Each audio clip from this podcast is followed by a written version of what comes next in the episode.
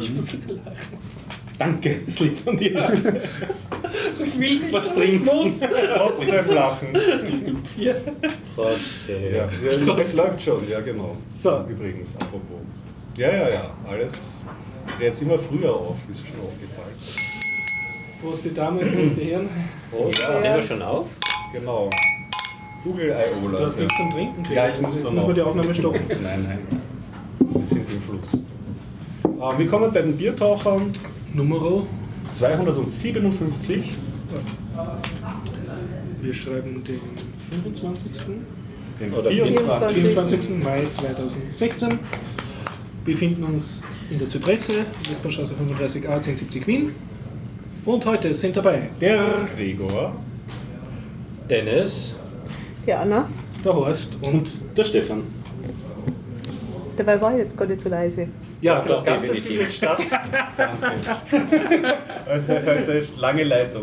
Das Ganze findet statt mit freundlicher Unterstützung von wukonic.com, der Agentur für Online-Marketing aus Österreich vom Jörg. Vielen Dank an dieser Stelle und auch an unsere Flatterer. Flatter ist immer noch nicht ganz tot. Nein. Insbesondere ist ja der Biertaucher-Podcast heute geflattert worden. Habe ich nicht mitgekriegt. Von wem? Vom Our-Off-Code-Podcast. Das war ein bisschen Inzucht, aber macht trotzdem Spaß. Ja. Also ihr wollt im Prinzip nur einfach Flutter unterstützen, weil davon geht das meiste Geld ja dann die. Ich glaube, das Geld geht nur raus, wenn man es abhebt, oder? Ja, es geht erstmal auf ein Flutter-Konto. Ja.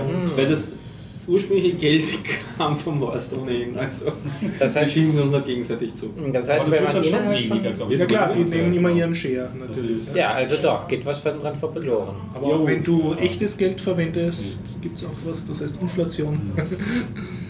Nein, das ist Geldentwertung. Inflation ist, wenn man Geld druckt. Kommt aufs Gleiche raus. Nein, ist nicht dasselbe. Jetzt schon eine schwierige Wirtschaftssituation. Machen wir das Inhaltsverzeichnis. Und ja, als Klebemonster haben wir auch gehuldigt. Vielen Dank ans Klebemonster. Ja, danke für die vielen Geschenke. Das Klebemonster habe ich heute getroffen. Du hast heute Klebemonster getroffen? Ja. Wo? Im Internet. Achso. Werde ich dann noch erzählen. Okay. Ich hoffe, ihr habt, keiner von euch ist gestolpert. Nein. Okay. Teaser. Ich habe mir vorgenommen, ich habe es zwar überhaupt nicht gesehen und mich auch überhaupt, ich habe mich ein bisschen informiert schon über die Google.io, die ist ja wieder stattgefunden. Und ansonsten, was mir noch einfällt, vielleicht ein paar RP10-Vorträge oder noch alte Themen, wie das Jahr der Vikings, aber das schauen wir mal. Von mir gibt es eine Rüge an den Stefan. Er war nicht. Das ist tatsächlich weg. Okay. Was gibt's von der Anna? Die Anna, die weiß jetzt, why girls really don't code. Naja, wir werden sehen. Es gibt dann ein amerikanisches Projekt und dann habe ich mal Strickmusterschriften oder Strickschriften dabei und möchte euch das zeigen, wie sowas ausschauen kann. Ja. Ich habe nicht wirklich was zu sagen, aber wir haben einen Hörerwunsch, das von was sagst du nicht? Ich sag nichts. Dass wir über die Präsidentschaftswahlen reden. Ich sag da nichts, glaube ich. Ich erzähle von ersten erfolgreichen Studio-Link-Experimenten, von einem neuen Kapitel der Podcast-Visualisierung, einer Radtour und einer neuen Hour-of-Code-Episode. Ja. Wenn Sie das interessiert, alles zu finden auf biertaucher.at, Folge 257. Termine. Ja, haben wir auch eine ganze Menge. Und zwar am 4. Juni von 10 bis 18 Uhr gibt es im Sektor 5 ein Podcaster-Treffen, das sich eben über einen ganzen Tag erstreckt. Damit ist es eigentlich nicht nur ein Treffen, sondern ein ganzer Workshop. Es nennt sich Unsubscribe und mit Stargast Tim Pritlove, der auch Vorträge dort halten wird. Also da treffen sich die Podcaster, die was zu viele Abonnementen haben und wie man sie los wird. Sagt das der Titel aus? Ja. Ja, das wird es wohl sein. Ich werde auf jeden Fall, also ich habe mir fix vorgenommen, umzuschauen. Moment, wann ist das? Am Donnerstag? 4. Juni ist ein Samstag. Achso, okay, gut. Samstag 10 bis 18 Uhr, nächste Woche Samstag. Im MetaLab. Im MetaLab? Ja. Ich dachte Sektor 5. Nein, im Sektor 5. Im Sektor 5. Blappe ihm einfach nach. Was ich? Beim Haus zu Hause. Ich habe eine Fähigkeit. Und noch einen Termin habe ich. Die EURUCO ist jetzt festgelegt. Das ist die European Ruby Conference. Vom 23. bis 24. September. Findet statt in Sofia. Also nicht im MetaLab, sondern dort im Nationalen Kulturpalast. Und der ist ja alleine ziemlich spektakulär, wobei Sofia auch recht spektakulär ist, wenn man sich das anschaut. Das ist eine Millionenstadt, die unmittelbar am Gebirge liegt. Also das wirkt alles sehr nett auf mich und ich werde dort auf jeden Fall wieder hinfahren. Ich war bei der letzten auch, die war in Salzburg, die war gut. Und die nächste hat auch schon eine schöne Speaker-Line, auch wenn sie noch lange nicht voll ist. Also ich glaube, bisher haben sie 8 oder so. Und die klingen aber schon ganz interessant. Also es ist wieder eine Chance, den Mats kennenzulernen, den ersten Ruby-Designer, Entwickler, Gestalter. Der hält auch wieder dort die Keynote üblicherweise. Und es wird dann erster Trip nach Bulgarien sein?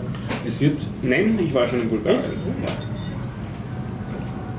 Ich war noch nicht in Sofia, aber ich war schon in Bulgarien. Ich war in der ehemaligen Hauptstadt.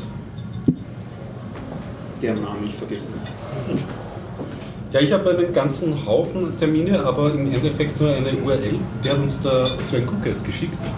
Und ich glaube, der Harry, unser Filmgast, hat uns auch schon mal drauf hingewiesen. Es gibt eine Seite, die listet so alle Sommerkinos Wiens auf und alle wichtigen Termine. Ja. Und da ist auch das Science Fiction im Park zumindest erwähnt. Und wie heißt diese URL? Die URL heißt im Genauen, also sehr interessant, sehr viele Filme, alle Termine aufgelistet. Und die URL heißt https://www.wien.info/de/lifestyle-szene/sommerkino. Also eine deutsche Webseite, wien.info.de. Nur Sprache ist deutsch. /de.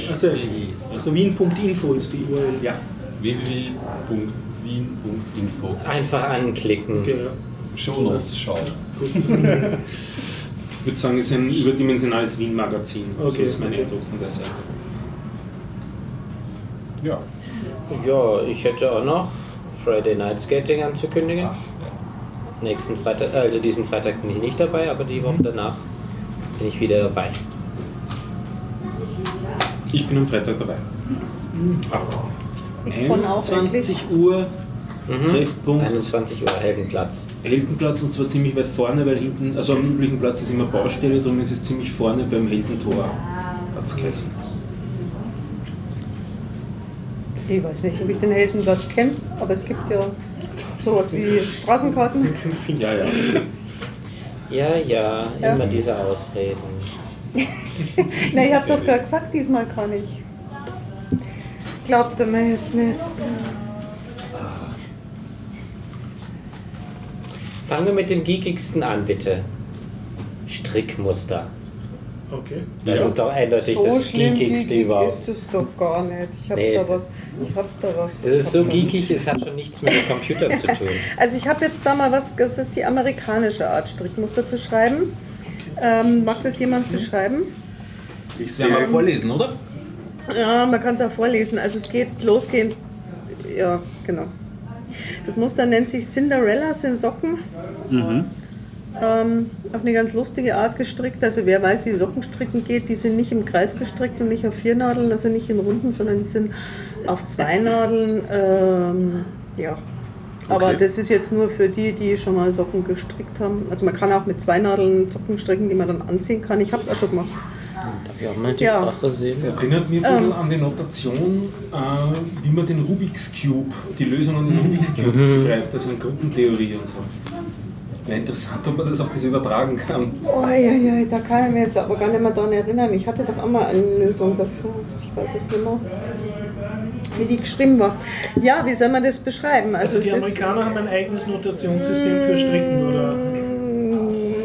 Ja, ich glaube, ich hole mal ein bisschen weiter hinten aus. Es gab eine Elisabeth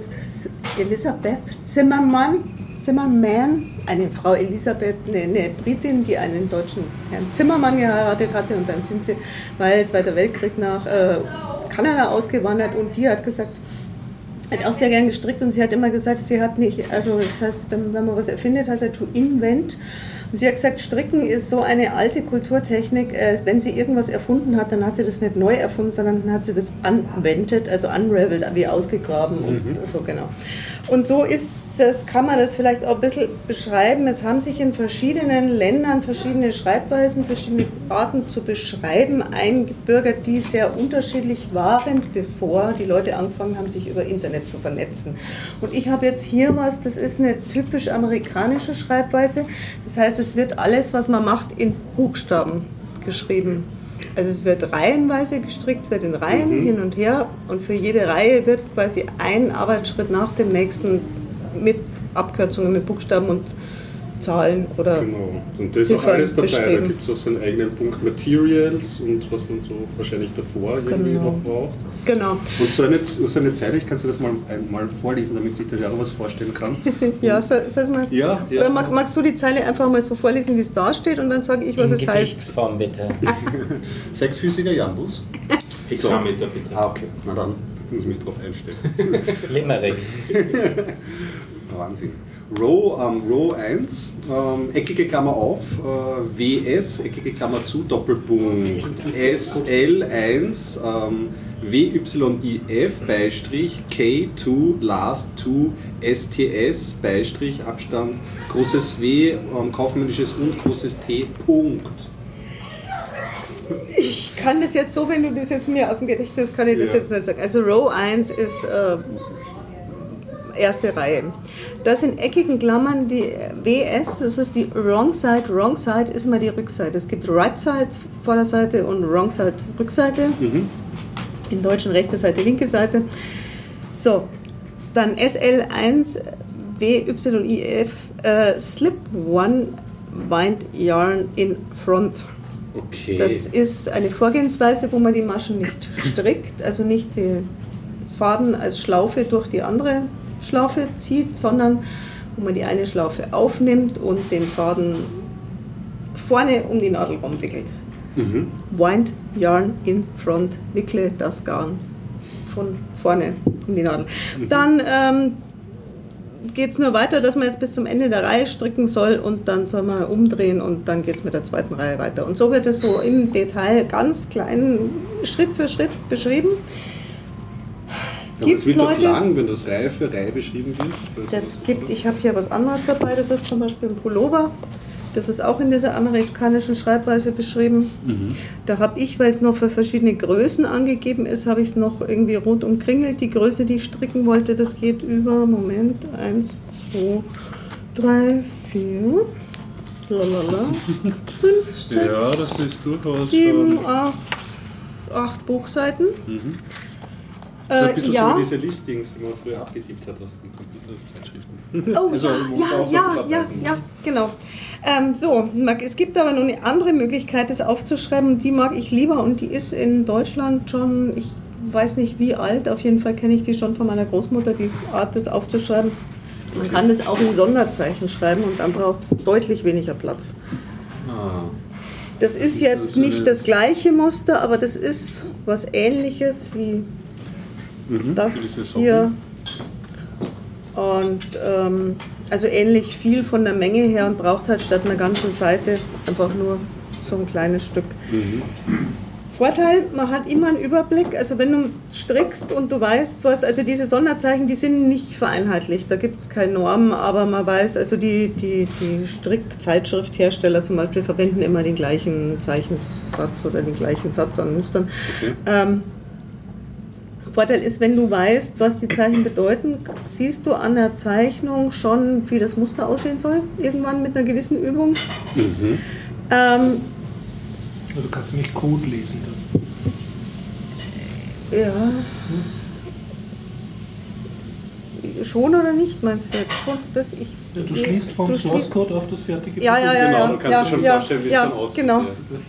Das ist halt ein bisschen visueller als der andere. Also zur Beschreibung ist, das sind lauter kleine quadratische Kasteln, und manche sind einfach schwarz ausgefüllt, manche haben einen weißen Kreis drin oder ein Dreieck oder einen Strich.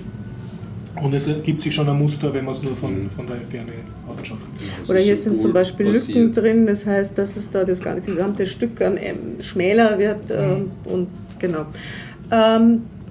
Nachteil ist natürlich, dass man, wenn man sich das jetzt nicht merken kann, dass man immer am Hin- und Herbladdeln ist, was hat jetzt das Zeichen bedeutet. Und muss vielleicht erstmal das Alphabet lernen, sozusagen. Du musst erstmal lernen oder du musst dann nochmal nachblättern, weil es gibt halt Geschichten. Ist das dann netterweise in jeder Strickzeitschrift nochmal erklärt? Ja, da gibt es irgendwo gibt's eine Überblicksseite. Ich habe es jetzt gar nicht da. Wahrscheinlich ganz hinten. Man weiß es nicht. Wirklich. Nicht zwingend. Es gibt dann trotzdem noch Abkürzungen, also ein paar braucht man trotzdem noch für die Beschreibung, aber dieses eigentliche Muster, also ob jetzt da irgendwie ein Zopfmuster ist oder ob da, was weiß ich, irgendwie ein Lockmuster ist oder so, das kann man dann so eben auch aufschreiben. Das kommt eher noch aus Europa, das hat sie einfach irgendwie so eingebürgert, wie gesagt, das kommt schlussendlich aufs Gleiche raus. Ich arbeite lieber mit diesen Charts, nennen die sich, also mit diesen Gezeichneten, mit diesen... Was du jetzt aus diesen Musterdingen aus dieser Berliner-Zeitschrift,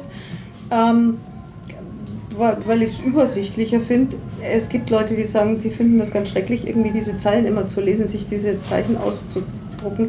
Es gibt auch online so Umwandeltools, die funktionieren besser oder schlechter. Ich bin eher dann so, dass ich mir selber umzeichne, dass ich dann kariertes Papier nehme und dann mir irgendwie sowas dann halt aufzeichne.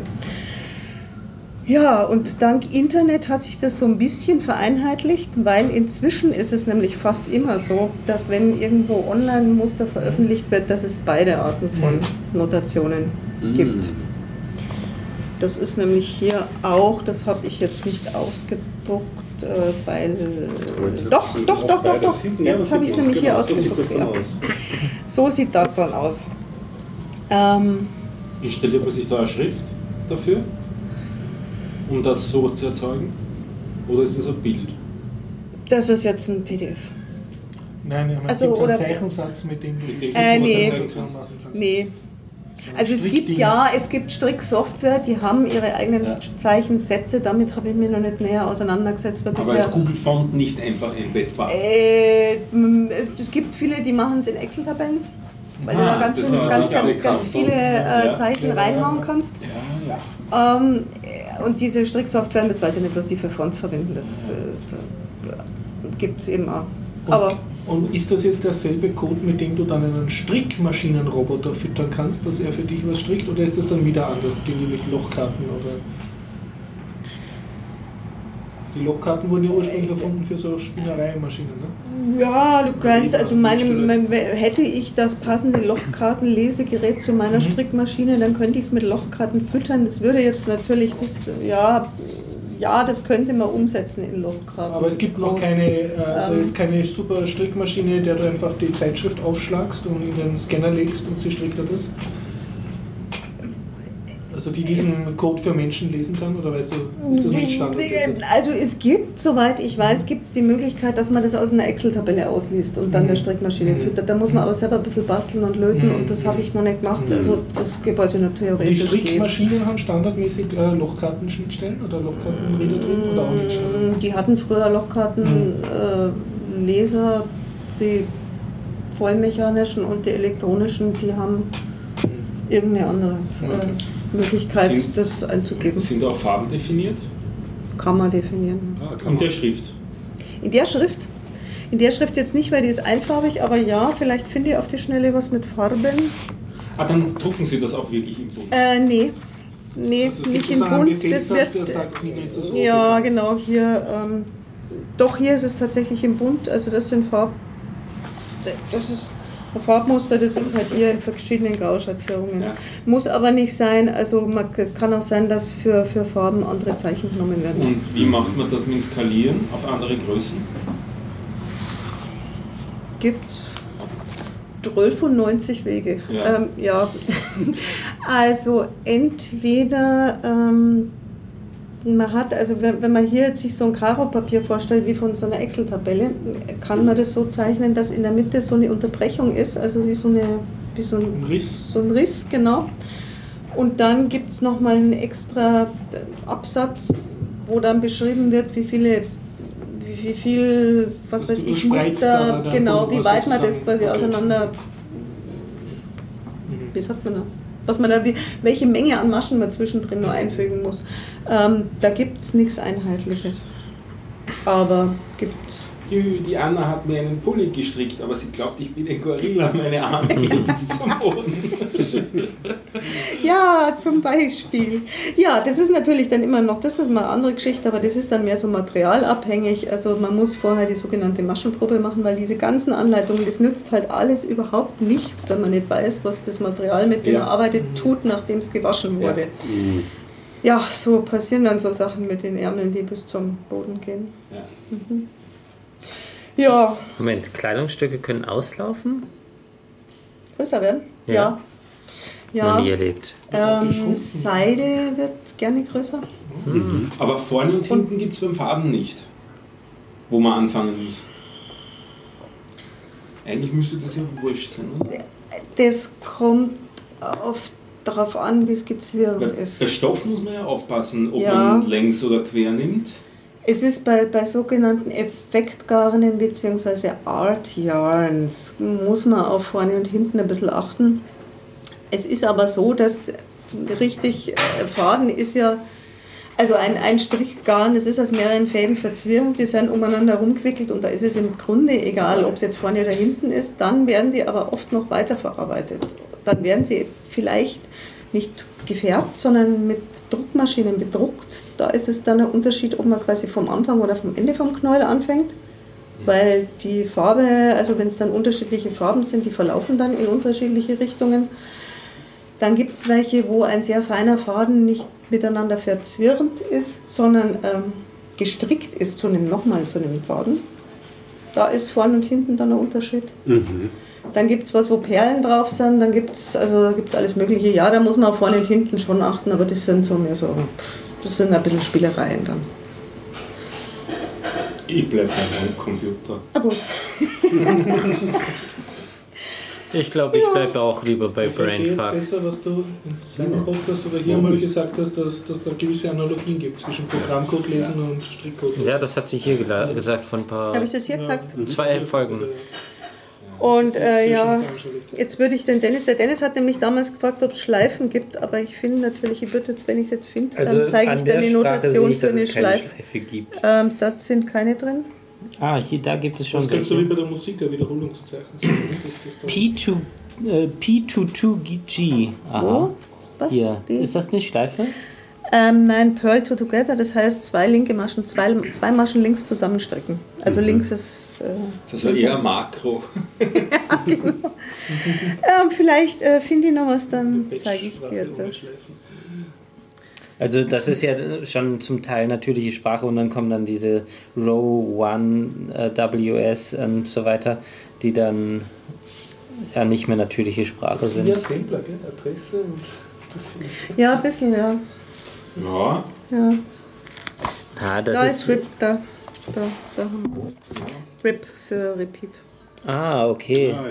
Ja gut, okay, das ist dann, ja. Da steht dann im Prinzip Reihe 21 bis 25 und 39. Gibt es Variablen? 21 bis 25, bis es insgesamt 39 sind. Da haben wir vorher schon was gestrickt und dann muss man das nochmal wiederholen und wenn dann 39 insgesamt die absolute Zahl. Also man muss dann Folge 21 bis 25 wiederholen. Ah, okay. Gibt es Variablen, wenn du hier 5 machst, dann musst du dort auch 5 machen?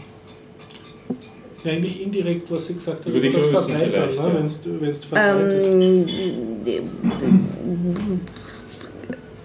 ist. Ja, das heißt dann gegengleich. Aber das, also zum Beispiel, arbeiten Sie jetzt hier den anderen Ärmel gegengleich oder sowas. Ja, gibt's. Das ist eine gute Idee, wenn der andere Ärmel ähnlich ist. Ähnlich, aber spiegelbildlich bietet sich an. Ja. Und jetzt, um auf deinen Podcast anzuspielen, was braucht jetzt eine Stricknotation, damit sie Turing complete wird? Also erstens ist es unser Podcast und nicht mein Podcast. Anna und mein Podcast. Euer Podcast. Turing complete. Weil sie braucht ja kein if für ein Turing Complete, das reicht ja, wenn man einen Go-To-Befehl hat, ne? Nein, Go-To reicht auch nicht, weil du dann noch keine Bedingungen hast. Ja. Du brauchst schon ein if, praktisch. Irgend sowas in der Art. Okay. Gibt's das? Steht da was? Kommt das Wort wenn vor in der Strickmaschine? Es gibt auch andere Möglichkeiten, Turing Complete zu sein. Deswegen suche ich gerade nach ein paar Dingen. Es gibt Wenns, ja. Es gibt wenn man verschiedene Größen macht, gibt es zum Beispiel wenn. Ja, achso, naja, da bin ich mir jetzt nicht ganz sicher, ja, welche ob das. Ja, wenn das Wort wenn vorkommt, dann passt es nicht. Ja, nee, das reicht noch nicht aus. Weil dann kannst du nur sagen, dann fehlt noch zum Beispiel ein else, beziehungsweise eine andere Möglichkeit. Es wird dann ziemlich kompliziert. Also ein if reicht noch nicht wirklich aus. Aber hier folgendes. Wenn es ein wenn gibt, ich sehe jetzt keins, kann man sehr wohl hingehen und sagen, repeat row x bis y, also x sind dann schon voll definiert, und damit könnte man schon Turing-fähig werden. Also das ist eine Jacke, ich glaube in der Jacke gibt es kein if. Habt ihr jetzt auch das geistige Bild im Auge von dem riesigen Strickmaschinencomputer, der nach Jahrhunderten Stricken dann die Antwort 42 rausstrickt aus einem gigantischen Wahnsinn? Das ist bei mir auch schon vorgekommen in den Gedanken. Noch ein paar andere skurrile Dinge. So wie rekursives Stricken, was das jetzt dann wohl eigentlich ist. Rekursives Stricken. Da so eine Freundin, die macht so 3D. Oh, das heißt die 42... Es werden ganz viele 42 Socken zu einer Megasocke zusammengestrickt. Oder Topflappen, genau. Ganz viele 42er Topflappen zu einer großen Fahne. Aber es gibt ja diese Strickgarne, die aus gestrickten, also das was ja dann kein Strickstoff, das ist doch dann rekursiv, oder nicht? Strickmaschen in Strickmaschen? Ja, also eigentlich ist das noch nicht ist eine Möglichkeit von Rekursion. Man kann aber auch Rekursions... wenn du dann einen Schal strickst am Rand. Ja, ja, okay. Eine andere Art von Rekursion wäre zu sagen, du hast jetzt die ersten zwei gemacht, jetzt wiederholst du das, jetzt... Nee, Quatsch, das ist noch keine Rekursion, das ist nur eine Schleife. Ja, das wiederholst halb so groß. Und das vorher war eigentlich nur geschachtelte Schleifen. Aber übrigens habe ich hier, das war gar keine Absicht, aber ich habe hier einen Schal um und die Anleitung nennt sich Hitchhiker. Weil, wenn man nämlich das ist eine, die Martina Behm heißt sie, die hat sich von einer bestimmten Herstellerin, aus der Wolle von der Wollmeise einen Schal gestrickt, hat dieses Muster entworfen. Und wenn man jetzt von eben original Wollmeise-Garn hernimmt, dann kriegt das Ding 42 Zacken. Deswegen muss es natürlich Hitchhiker heißen. Schon wieder 42. Und es gibt eine Mustersammlung, die nennt sich A Trilogy of 4 Patterns. Passend, und da ist das auch mit dabei. Ja, ist ein bisschen... Wir wittern einen Nerd. Ist ein bisschen fusselig. Ne? Ja, was ich sagen wollte, Strickmuster-Designer sind manchmal ganz schön nerdig drauf, und der Anhalter durch die Galaxis ist zum Beispiel überall bekannt. Das ist 23 kommt auch relativ oft vor, also nicht nur die 42. Und die 5. Die 5 erstaunlich selten. Was? Ja. Das sind eindeutig keine religiösen Diskordianer. Nee, so religiös sind sie gar nicht. Ja, so. Jetzt sind wir wieder rumgenördet, jetzt könnt ihr wieder über Computer sprechen. Das war schon richtig gut. Übrigens hier auch, ich finde schon allein den Titel von dem Buch halt einfach wunderschön. Dominitrix. Okay. Whip your knitting into shape. Ja. Jetzt braucht man noch einen Stricksimulator. Ja? Genau, ja. Ja, eine virtuelle Maschine, in der wir Strickmuster... Ich sehe schon die ersten Informatik-Hausübungen in so Vorlesungen, machen sie eine Turing-komplette Strickmaschinensprache. Hier haben sie den Emulator, 4 Befehle. Und dann siehst du die Leute schon mit so Wollknäueln, die Katze hat das. Ist dein Schal schon dockerfähig? Was? In einem Container passt das sicher. Jetzt wird's ja nicht. Da muss jetzt leider passen.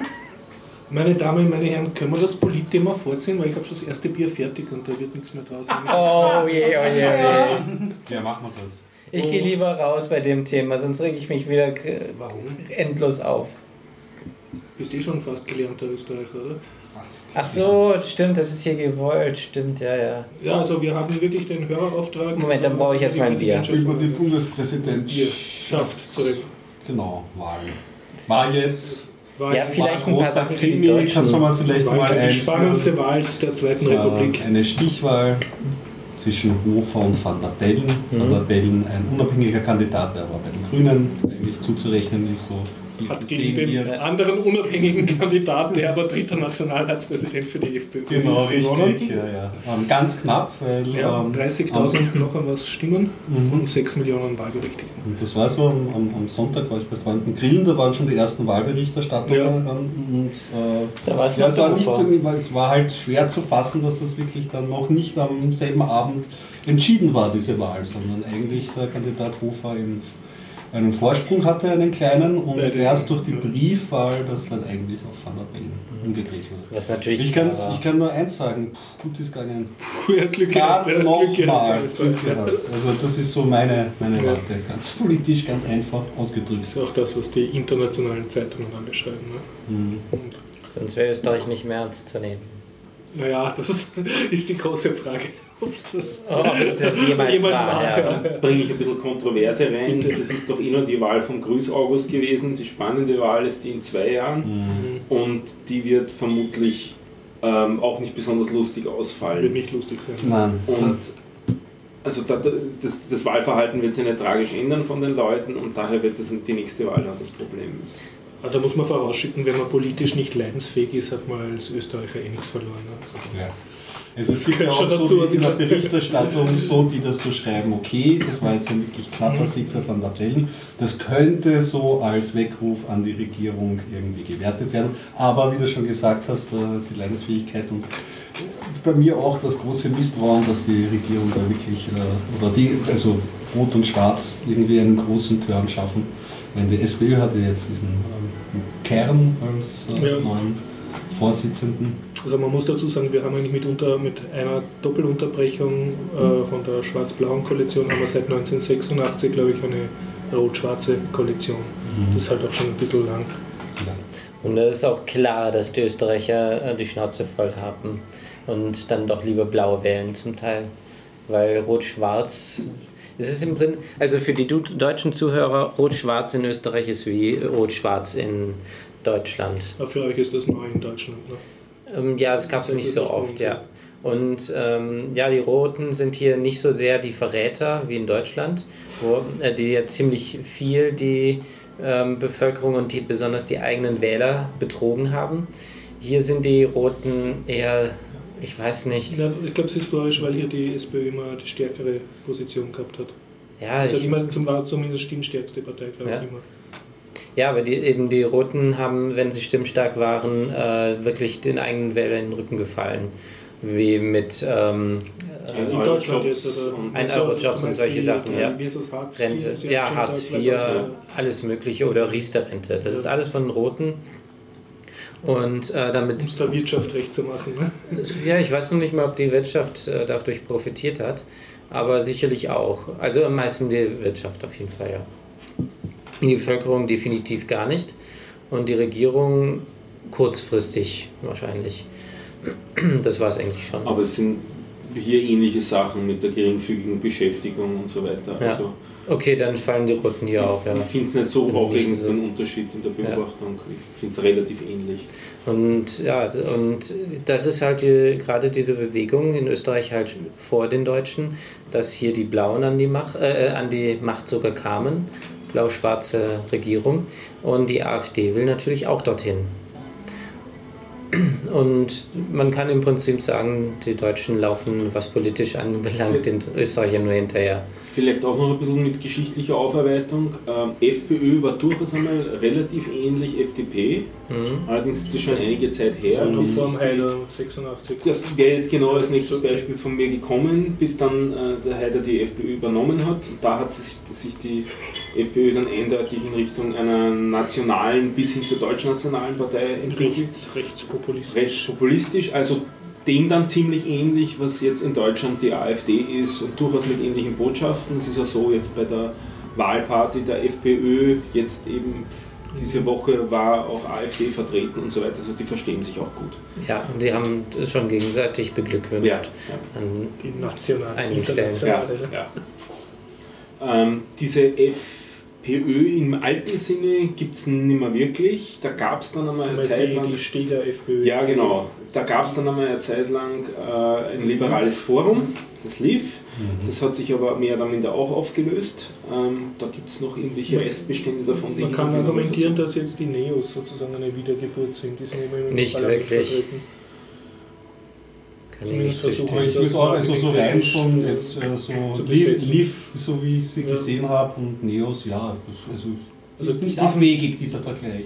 Dieses Marktsegment sozusagen liberal, wirtschaftsliberal zu bedienen. Ja. Ist in Österreich aber immer sehr schön. Eigentlich auch immer ein bisschen andere Bewegung gestartet hat, aber sich wahrscheinlich mehr in die Richtung entwickelt hat.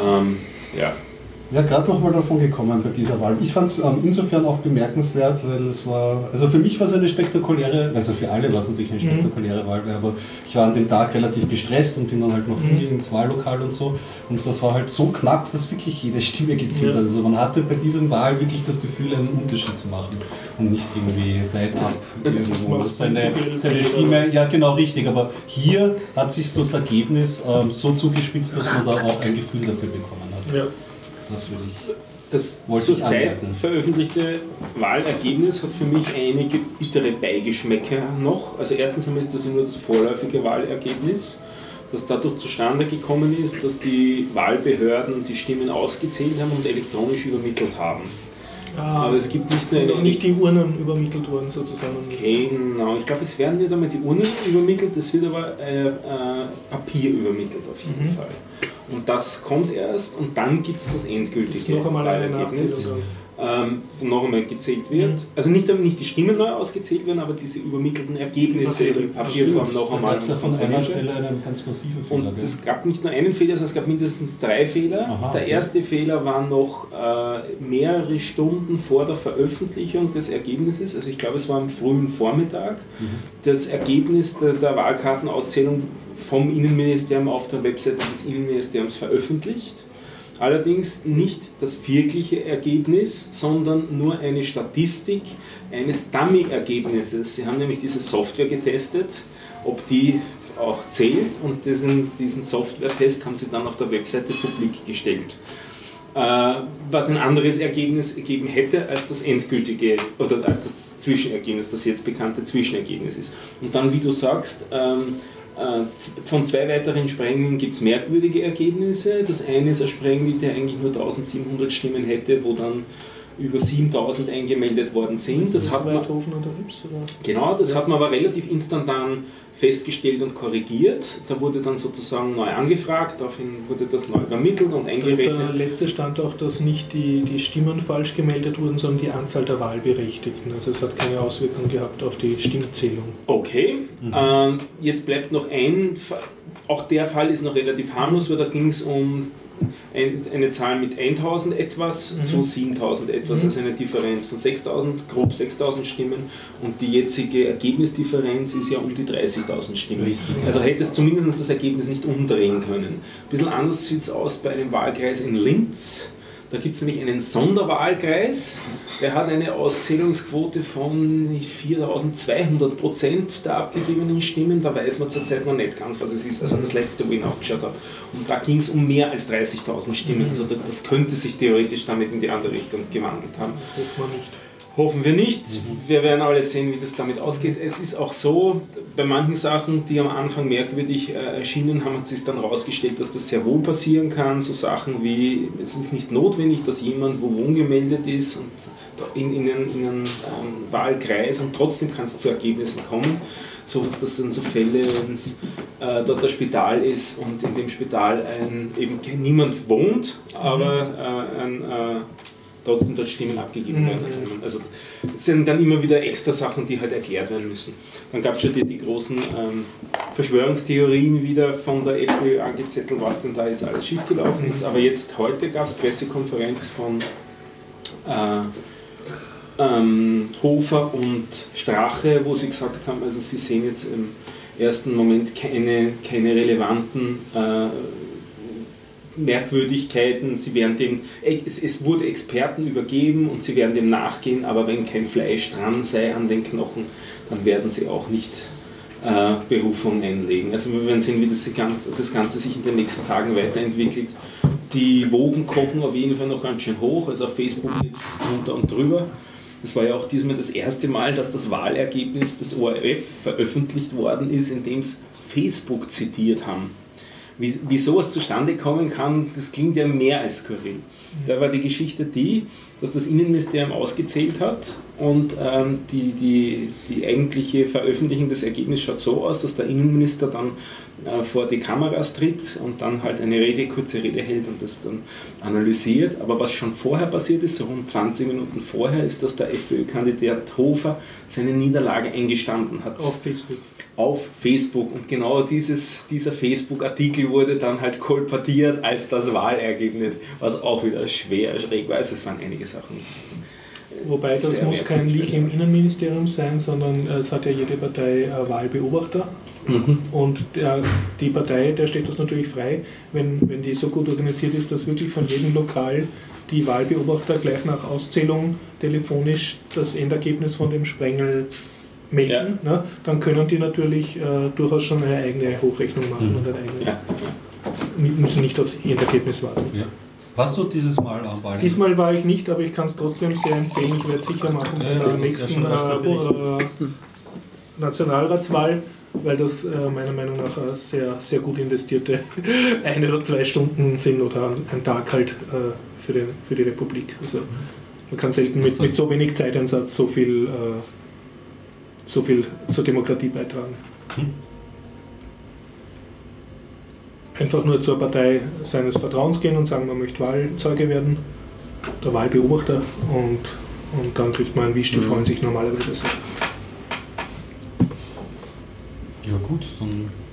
Abschließend vielleicht, Kandidat Hofer hat auch jetzt im Mittagsjournal wurde zitiert, dass er zur Mäßigung aufruft, auch dezidiert auf Facebook die Fans. Also habe ich auch mitbekommen, diese Meldung. Ja. Also Van der Bellen gratuliert hat und halt so. Und sagen, ja, wörtliches Zitat, er möchte nicht den Eindruck erwecken, dass die FPÖ ein schlechter Verlierer ist. Jetzt haben wir gerade so die Diskussion, ob jetzt Österreich gespalten ist. Ja. Und wenn man sich die Statistiken anschaut dazu, ist es ganz interessant, dass es mehrere Spaltungsmöglichkeiten gibt auf die Art und Weise. Man könnte zum Beispiel sagen, gespalten zwischen Frauen und Männern, weil Hofer etwa 60% der Männerstimmen hat, während Van der Bellen etwa 60% der Frauenstimmen hat. Du musst aber vorsichtig sein, das beruht alles auf einer Studie mit einem Sample von 1000 noch was Leuten. Ja. Also das wird zwar nicht ganz daneben sein, aber ich möchte das jetzt nicht so, hat, glaube ich, 4% so hochspielen. 4% ja. Schwankungsbreite, die Statistik. Aber da sind ja einige interessante Sachen, nicht nur Männer, Frauen, sondern... Auch die Bildung. Ja. Da ist es noch krasser, also bei der Gruppe mit mindestens Matura-Abschluss oder Universitätsstudium ist es 80-20 für Van der Bellen. Also da ist es wobei witzigerweise Matura-Leute, also Abitur für Deutsche, mehr Van der Bellen wählen als Universitätsabsolventen. Die sind wieder ein bisschen weniger. Das habe ich noch nicht gelesen. Ja, also Bildungsgrad und vor allem ganz Stadt-Land. Ne? Ja, das ist auch ganz, ganz krass. Ja. Sieht man auch, was wieder so schöne Karten, was zum Draufklicken. Wieder interessant ist im Hinblick auf die Argumentation, die immer wieder ins Spiel gebracht worden ist, dass die Flüchtlingsthematik die Wahl mit beeinflusst hätte, wo ja die Flüchtlinge in großen Teilen in den Städten untergebracht sind, aber in den Städten dennoch. Ja. In allen Landeshauptstädten Van der Bellen gewonnen. Ja. Ich behaupte mal, dass sogar korreliert damit, ob die Person Kontakt mit den Flüchtlingen hatte oder nicht. Sobald die Person Kontakt zu den Flüchtlingen hat, ist sie eindeutig Richtung Van der Bellen und weniger zum Hofer. Also die Personen, die den Syrern am entferntesten sind, die haben eher den Hofer gewählt. Das ist das, was ich beobachtet habe. Also meine Freundin und ich haben uns die Karten angeschaut und Ja, das ist, korreliert ganz schön, ja, ob es jetzt wirklich 100% stimmt, weiß ich nicht. Da würde ich mich nicht drüber wagen, über solche Thesen. Was ich mal schon sehen kann, Stadt und Land, bei den Grünen generell ist Land ein Problem. Grüne sind traditionell sehr schwach am Land. Genau. Und da macht der Van der Bellen, auch wenn er jetzt sich als unabhängiger Kandidat und so dargestellt hat, aber ich glaube, das ist also meiner Meinung nach auch ein Faktor, den man berücksichtigen kann dabei. Sehr netter Effekt der Wahl ist noch, dass beide Kandidaten keine Katholiken waren, was für Österreich mit 80% Katholikenanteil also ungewöhnlich ist, und dass wir jetzt einen Atheist als Präsidenten haben. Ja, aber eine Unterstützung der katholischen, der katholischen Frauen und so. Und zwar bekommen hat, weil die katholischen Frauen wurden von der FPÖ, von einer Politikerin der FPÖ vereinnahmt. Wird sozusagen gesagt, sie werden unterstützt von den katholischen Frauen. Die katholischen Frauen wollten sich zuerst gar nicht bekennen, aber dadurch haben sie sich gezwungen gefühlt, sich zum Van der Bellen zu bekennen, weil sie vereinnahmt werden. Eine Rolle gespielt hat, war die Wahlempfehlung von einem Bischof, glaube ich, okay. Von Salzburger Bischof, Weihbischof, Fürdenhofer. Ah, okay. Und das dürfte auch eben den katholischen Frauen sauer aufgestoßen sein. Wobei hier auch das Witzige ist, ich korrigiere jetzt mich, falls ich jetzt falsch bin, Hofer ist, glaube ich, evangelisch, oder? Ja. Ist auch lustig, dass ein katholischer Bischof einen evangelischen Kandidaten in Österreich... Wobei ursprünglich war er mal katholisch. Also übertreten. Das, ja. Moment, der Hofer ist evangelisch? Jetzt ist evangelisch, ja. Und der Van der Bellen hat angeblich auch wieder überlegt, zur katholischen Kirche beizutreten und so weiter. Also das sind halt lauter so Geschichten. Ja, das kann man endlos stricken, ja. Was kann man sonst sagen? Österreich ist ungewohnt politisiert. Also ich kann mich nicht erinnern, seit der Waldheim-Wahl eigentlich, dass Politik so ein Thema war jetzt, das wirklich... Das haben Sie, glaube ich, in Statistiken auch gezeigt, oder? Ich glaube, so 2010 war es so ganz niedrig und jetzt war es wieder... Und auch sehr witzig, dass es sehr viele Gemeinden gibt, es war im Radiojournal, im Mittagsjournal, wo wirklich um eine Stimme die Mehrheit war oder um 10 Stimmen, also wo es wirklich extrem knapp war. Sonst hast du eher wirklich, dass ein Ort eindeutig so oder so wählt. Ne? Mhm. Ja. Und wir sind jetzt das Land mit den ersten grünen Präsidenten weltweit oder ziemlich europaweit zumindest, ne? Formerly green. Nein, ein baltischer Staat hatte mal einen, glaube ich, habe ich gehört. Wobei der aber nicht vom Volk gewählt war und wieder eine Besonderheit, die niemanden interessiert. Ja. Mhm. Ja, ich wollte... Themenwechsel, ne? Ja, okay. Ich wollte Stefan rügen. Wo warst du am Freitag? Im Go-Meetup. Am Freitag. Am Freitag war ich am Rad. Und nicht auf den Critical Mass und auch Nein, ich habe selber eine Radtour gemacht. Wir sind von Mauthausen nach Wien gefahren, Freitag und Samstag. Ich habe 200 Kilometer abgespult. Wow. Um fit zu werden für den Staffelmarathon nächstes Jahr. Oh. Den... Knie. Lauter getreten schauen die Biertaucher, werden sportlich schauen, der Stefan. Wobei ich sagen kann, die Muskulatur war nicht das Problem, eher die Sonne, wir waren am Streifenhörnchen nachher. Ja. Also die Sonne kann man jetzt schon ganz schön... Hat die durch das Fahrradhelm durchgebrannt, oder? Ja, und stundenweise bin ich auch ohne Fahrradhelm gefahren, weil es zu heiß war. Und da geht es dann schon ganz schön ab. Ja, letztendlich. Naja, das ist eine akzeptable Entschuldigung. Gut. Also ich war auf der Critical Mass und auf dem Friday Night Skating. Die Person neben mir... Nicht. Na, nicht diese Woche. Diese Woche, weil die Person neben dir, die musste ja Samstag nach Hannover fahren, um dort auf eine Party zu gehen und Sonntag wieder zurückfahren. Eine Party? Ja, ich war in der Nähe von Hannover auf einer Party. Ich bin extra... Dort hast du noch kein Startverbot, oder?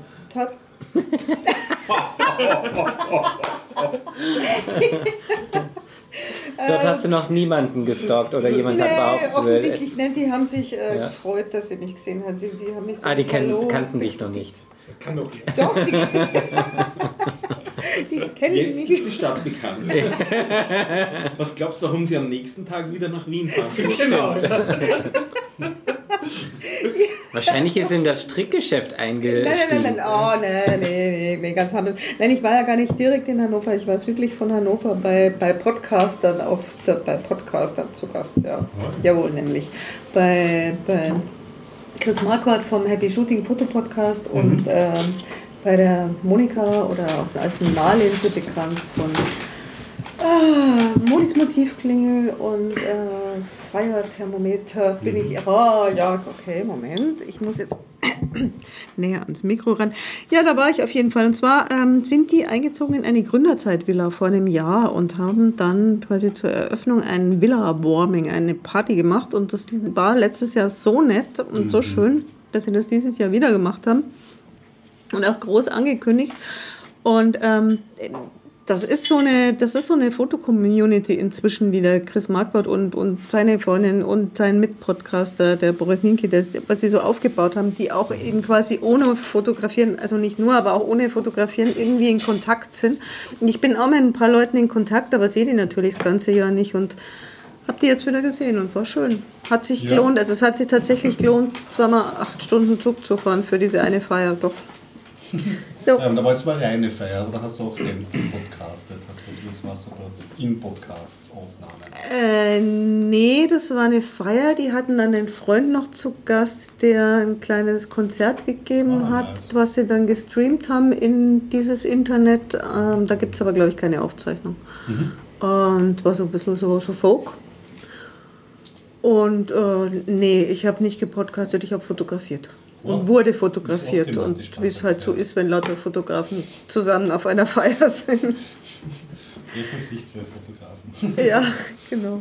Ja, und der Dennis war brav bei der Critical Mass. Ja, ich war bei der Critical Mass, weil das ist ja normalerweise nichts zum Erzählen und auch Friday Night Skating kann man höchstens ankündigen und mitfahren, das ist ja wohl eine Selbstverständlichkeit. Aber diesmal... Ganz vorwurfslos halt, der Dennis. Wo warst du eigentlich? Ich habe nicht mal ein Fahrrad. Ich borg dir eins. Das ist die Verantwortung zu groß. Ich bleib Fußgänger. Überzeugter Fußgänger mit Jahreskarte. Und wo warst du, Horst? Ja, mein Fahrrad ist noch nicht aufgepumpt. Das ist keine adäquate Ausrede. Das dauert 5 Minuten. Ah. Nein, das ist jetzt wirklich ein Jahr lang nicht benutzt worden. Das wird renoviert, mit Tapete. Der Westflügel des Fahrrads. Sprich, was hast du auf der Critical Mass gemacht? Ja, okay. Also das Besondere war 10-jähriges Jubiläum. Oh. 10 Jahre Critical Mass. Und ja, sie haben dann, also irgendjemand, man weiß ja nicht wer, es gibt, also zur Information, es gibt keinen offiziellen Veranstalter und deswegen nennt sich das Critical Mass. Ja. Critical Mass, weil es ist eine kritische Menge und dann hat man ein paar Rechte mehr. Also ganz spontan hat man sich am Schwarzenbergplatz getroffen. Rein zufällig war die Polizei auch da, sogar zum Teil auf Fahrrädern.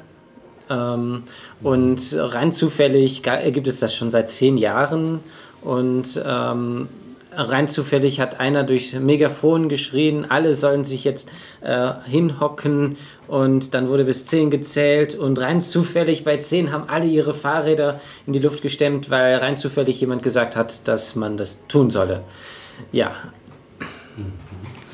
Wir sind also eine Runde gefahren, es ging ziemlich kompliziert, die Strecke weiß ich schon gar nicht mehr auswendig, bis in den Prater hinein, durch den grünen Prater durch, bis zum Praterstern, aber durch den Würstelprater nicht. Und dann ging es erstmal 3-4 Runden um den Praterstern herum, das ist im Prinzip ein gigantisch großer Kreisverkehr um einen Bahnhof herum. Verursacht das sicher super Verkehrschaos. Ja, es war herrlich. Die waren richtig angepisst. Also einer hat auch einen Stinkefinger ganz lächelnd uns hingestreckt. Wir haben zurückgelächelt. Nicht auf dem Fahrrad, der war im Auto. Ja. Also wir saßen auf dem Fahrrad und sind dann weitergefahren Richtung Reichsbrücke.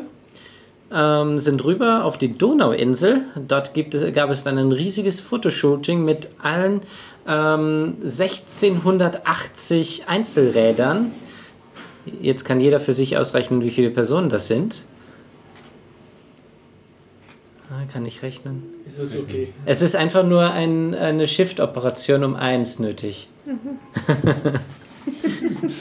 Das ist wie viele Anstrengung ist. Einzelräder. Es gibt ja Einräder, ne? Es war kein Einrad dabei, allerdings, ich glaube, ein paar wenige Dreiräder. Mhm. Also ich hatte ein Dreirad und ich habe noch ein paar gesehen. Ja, jedenfalls gab es dort ein Fotoshooting und dann ging es zur Summer Station feiern. Zur Summer Station? Das ist auf der Donauinsel. Ja, genau. Das ist bei mir, das Donaukanal. Summer Station. Nee, auf der Donauinsel. Ah, okay. Bei der Brigittenauer Brücke. Oh, okay. Ja, dort habe ich, keine Ahnung, da habe ich die Leute verlassen. Ah. Da bin ich nämlich dann losgeradelt zur nächsten Fahrradtour, eine angekündigte Demo zu Ehren von Vanderbellen. Es wurde auch da Werbung gemacht.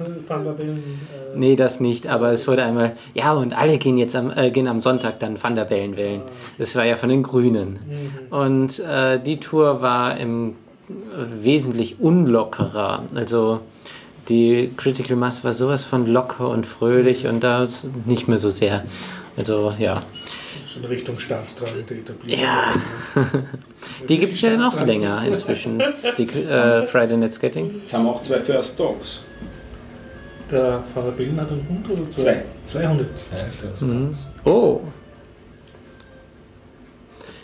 Ja, und die gingen dann halt zurück zum Heldenplatz. Also vom Heldenplatz los, eine große Runde. Es ging sogar die Lengfeldgasse hoch. War ziemlich anstrengend und dann wieder zurück zum Heldenplatz. Und so hatte ich dann sozusagen 2 Touren hintereinander. Ja, also mir hat es gut getan. Den anderen hat es hoffentlich auch gut getan. Es ist eine Person gestürzt, habe ich gesehen, mitten auf die Nase. Gute Besserung, falls die Person zuhört, ich vermute mal nicht, aber ja. Und das direkt am Heldenplatz. Das ist sehr praktisch gewesen. Ja, das war halt der Freitag. Wie viele Kilometer bist du gefahren? Keine Ahnung. Also ich weiß, dass dass das Friday Night Skating um die 17 Kilometer lang war.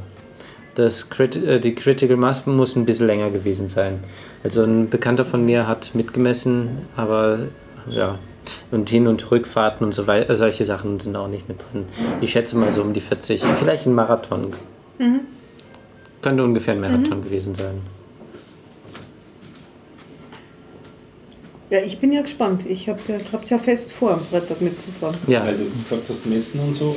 Ich pfeife jetzt gerade zur Zeit ein bisschen auf meine Privacy und zeichne das alles mit Endomondo auf. Das ist so ein Fitness-Tracker, der eben am Handy läuft, das Android-App, und mit dem GPS kommuniziert vom Handy und auf die Art und Weise die Touren aufzeichnen kann. Und es ist echt überraschend, wie genau. Also man sieht es, das wird gemappt dann auf der Google Map. Und du siehst, ob du in der Nebenfahrbahn einer Straße fährst oder auf der Hauptfahrbahn. So genau ist das mittlerweile alles mit dem GPS. Das ist recht nett, ja, und funktioniert prima. Und damit trägst du dich dauernd oder nur vorher? Nur während ich Sport mache, also laufender und blinderweise. Bekannt davon, also der Bekannte, der dann Friday Night Skating mitgefahren hat, hat bikemaps.net oder sowas benutzt. Das ist so ein Wiener Unternehmen, die im Sektor 5 sogar ansässig sind, ja. Mit denen bin ich nicht so glücklich gewesen, also mit der App, die fand ich nicht so angenehm. Das Endomondo ist recht nett, die haben auch ein Feature, das mir ganz gut gefällt, nämlich Herausforderungen. Du kannst Herausforderungen definieren und dann können sich andere Leute diesen anschließen. Und den 2, denen ich mich angeschlossen habe, das eine ist 2016 Kilometer im Jahr 2016 zu fahren oder zu gehen. Und das andere ist zu zählen, wie viele Kalorien man denn verbraucht durch sportliche Aktivitäten im Jahr 2016. Und bei dem einen bin ich jetzt 980. und beim anderen glaube ich 23.000 irgendwas. So kann man dann schauen, wie man sich im Laufe des Jahres... Gamification der Fitness. Total Gamification. Ja, ja. Aber das Schöne ist, es funktioniert brav im Hintergrund, also es beißt sich nicht mit anderen Apps. Also ich höre sehr gerne Podcasts ab beim Radfahren und so. Und du kannst ist das nicht gefährlich beim Radfahren? Mit offenen Kopfhörern finde ich es. Okay. Ich drehe es nicht sehr laut. Also ich drehe es so laut, als würde ich mich mit jemandem unterhalten. Und damit versäume ich nichts rundherum. Und Was ganz nett ist, das Ding sagt ja auf Wunsch auch durch den letzten Kilometer, in welcher Geschwindigkeit und wie viel Zeit du bisher insgesamt hast. Und das kommuniziert auch brav mit den anderen Applikationen, also sprich der Podcast wird in der Zeit pausiert, dann sagst du das, der letzte Kilometer und bisher so viel so und dann geht es beim Podcast genau wieder an der Stelle weiter oder ein paar Sekunden vorher wieder sogar weiter. Also das ist so, ich glaube ein 5-Sekunden-Raster ist das, was da eingestellt ist beim BeyondPod, also das kannst du beim BeyondPod aussuchen, wie weit er zurückskippt, um dann wieder nach einer Unterbrechung aufsetzen zu können. Schön, ja. Also das ist sehr nett. Ein hübsches Nerd-Thema habe ich das schon mal hier angerissen, damals aber erfolglos, das war Studio Link. Ah ja. Das ist dieses Plugin, es gibt das Plugin als Standalone und es gibt als Hardware. Ich habe damals fälschlicherweise gesagt, Quorbis, es ist ein Opus-Codec, jetzt ist das Ding, glaube ich, korrigiert schon gehabt, also es ist ein Opus-Codec. Und ich habe es auch versucht, das wieder zum Laufen zu kriegen. Da habe ich ja herumgekämpft mit dem Ardour und so weiter und mit Audacity und so. Ja. Mit Audacity kann es prinzipiell nicht funktionieren, habe ich mittlerweile vom Sebastian Reimers auch gelernt, weil das zwar LV2-Plugins an und für sich unterstützt, aber nicht diese Art von Plugins, also das kann so nichts werden. Okay. Aber mit dem Ardour kann es was werden. Na gut, also man dachte, okay, jetzt nimmst du halt einen Rechner her und installierst das einmal sauber. Mhm. Das ist auch eine Software, die es schon lange gibt. Das absolut. Also das ist eine Digital Audio Workstation. Also ganz schön wuchtiges Teil. Du kannst dort auch schön sauber Plugins installieren und das lässt sich auch ganz hübsch installieren. Und es gibt auch eine Standalone-Version und die Standalone ist einfach ein Executable, das du runterladen kannst, das es eben auch für 64-Bit Linux gibt.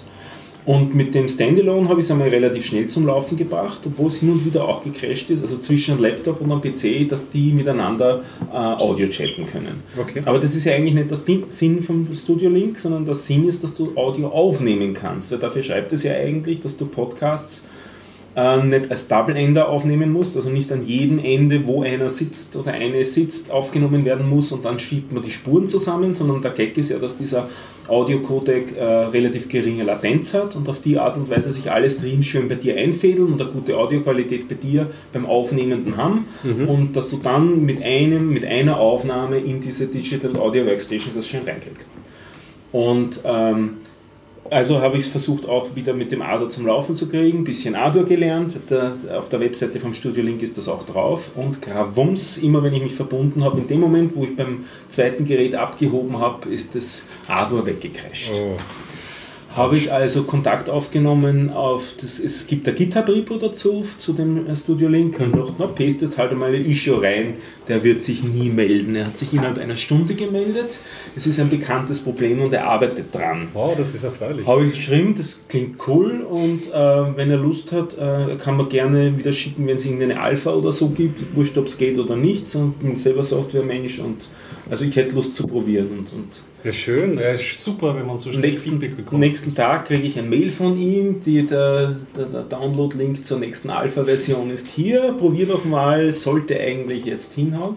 Und zwar war das recht witzig, die Fehlermeldung, habe ihm sauber halt Fehlermeldung aufgepastet, war vom Bluetooth-Stack eine Fehlermeldung. Also im Endeffekt ist dort ein Teil abgeschmiert und das fand ich auch sehr interessant, dass Ardour als harte Bedingung in der Installation unter Ubuntu dass du den Bluetooth-Stack komplett installiert hast mit dem Blues, mit dieser Bibliothek BlueZ. Genau, das liegt an ALSA unter anderem. Ja, also das ist harte Abhängigkeit, finde ich interessant, ne, dass du das installieren musst, selbst wenn du vielleicht nicht mehr Bluetooth-Device drauf hast. Und da hatten sie diesen Fehler eben eingebaut, dieses Problem, mit einem Funktionsaufruf, der halt nicht stabil war und sagt, ja, sie wissen, und dann eben diese Alpha-Version. Und mit der Alpha-Version hat es instantan funktioniert. Also super. Habe jetzt auch ausprobiert, zuerst einmal nur selber aufzunehmen und jetzt mit einem Kollegen, der in Burgenland sitzt, also ein bisschen weiter weg ist, auch verglichen ein bisschen mit der Latenz zum Mobilfunknetz. Also es hat eine Spur niedrigere Latenz als ein Mobilfunknetz und eine deutlich bessere Audioqualität. Ja. Und du hast was ja auch noch interessant ist, dann immer ist die Frage, welche Bandbreite brauchst du? 11 Kilobyte netto pro Richtung. Hast du für immer zwischen den Partnern. 11 Kilobyte. 11 Kilobyte. Ist nicht tragisch. Nein.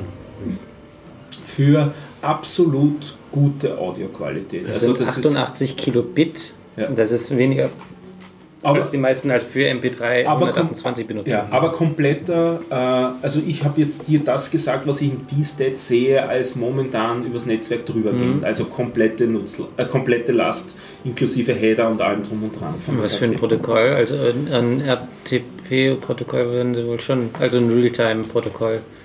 Also es ist realisiert über WebSockets und das Einzige, was ich sonst weiß, ist Opus.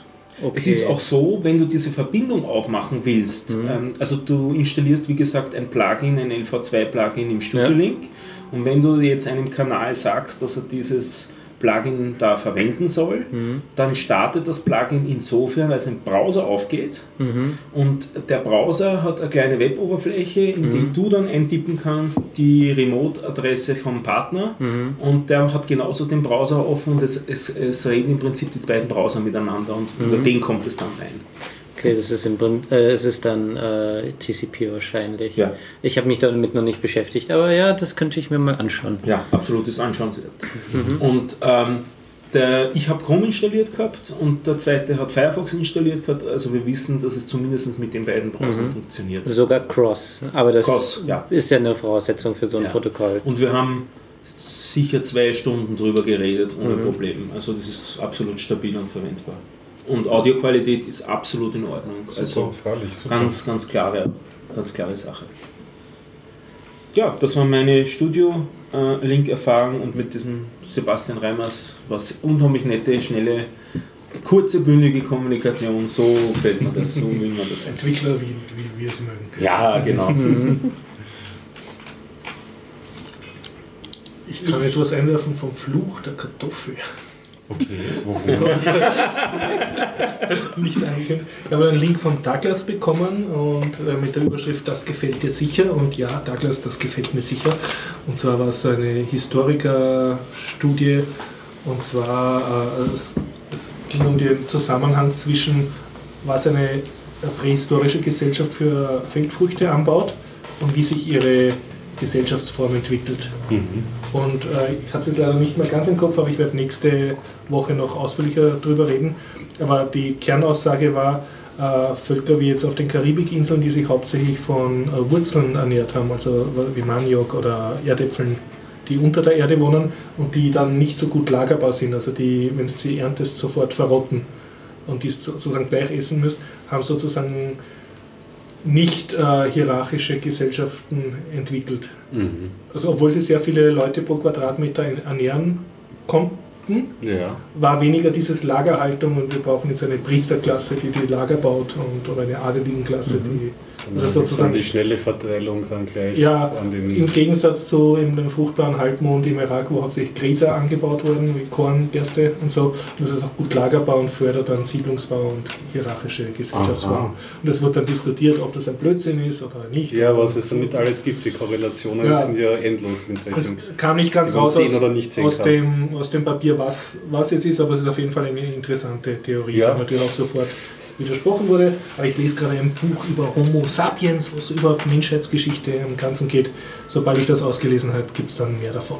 Ich werde auf jeden Fall das war eben der Potato-Fluch, also das eben auch die Niederlage der amerikanischen Völker gegen die Konquistadoren von Mittelalter, also Beginn der Neuzeit gegen die Spanier, auch damit zu tun hat, halt sozusagen, dass sie sozusagen die falschen Früchte angebaut haben, obwohl diese Früchte dann wieder in Irland, in Europa Hungersnöte bekämpft haben. Weil sie, interessant, ja. Cooler Titel auf jeden Fall. Okay. Coole Zusammenhänge. Wird verlinkt.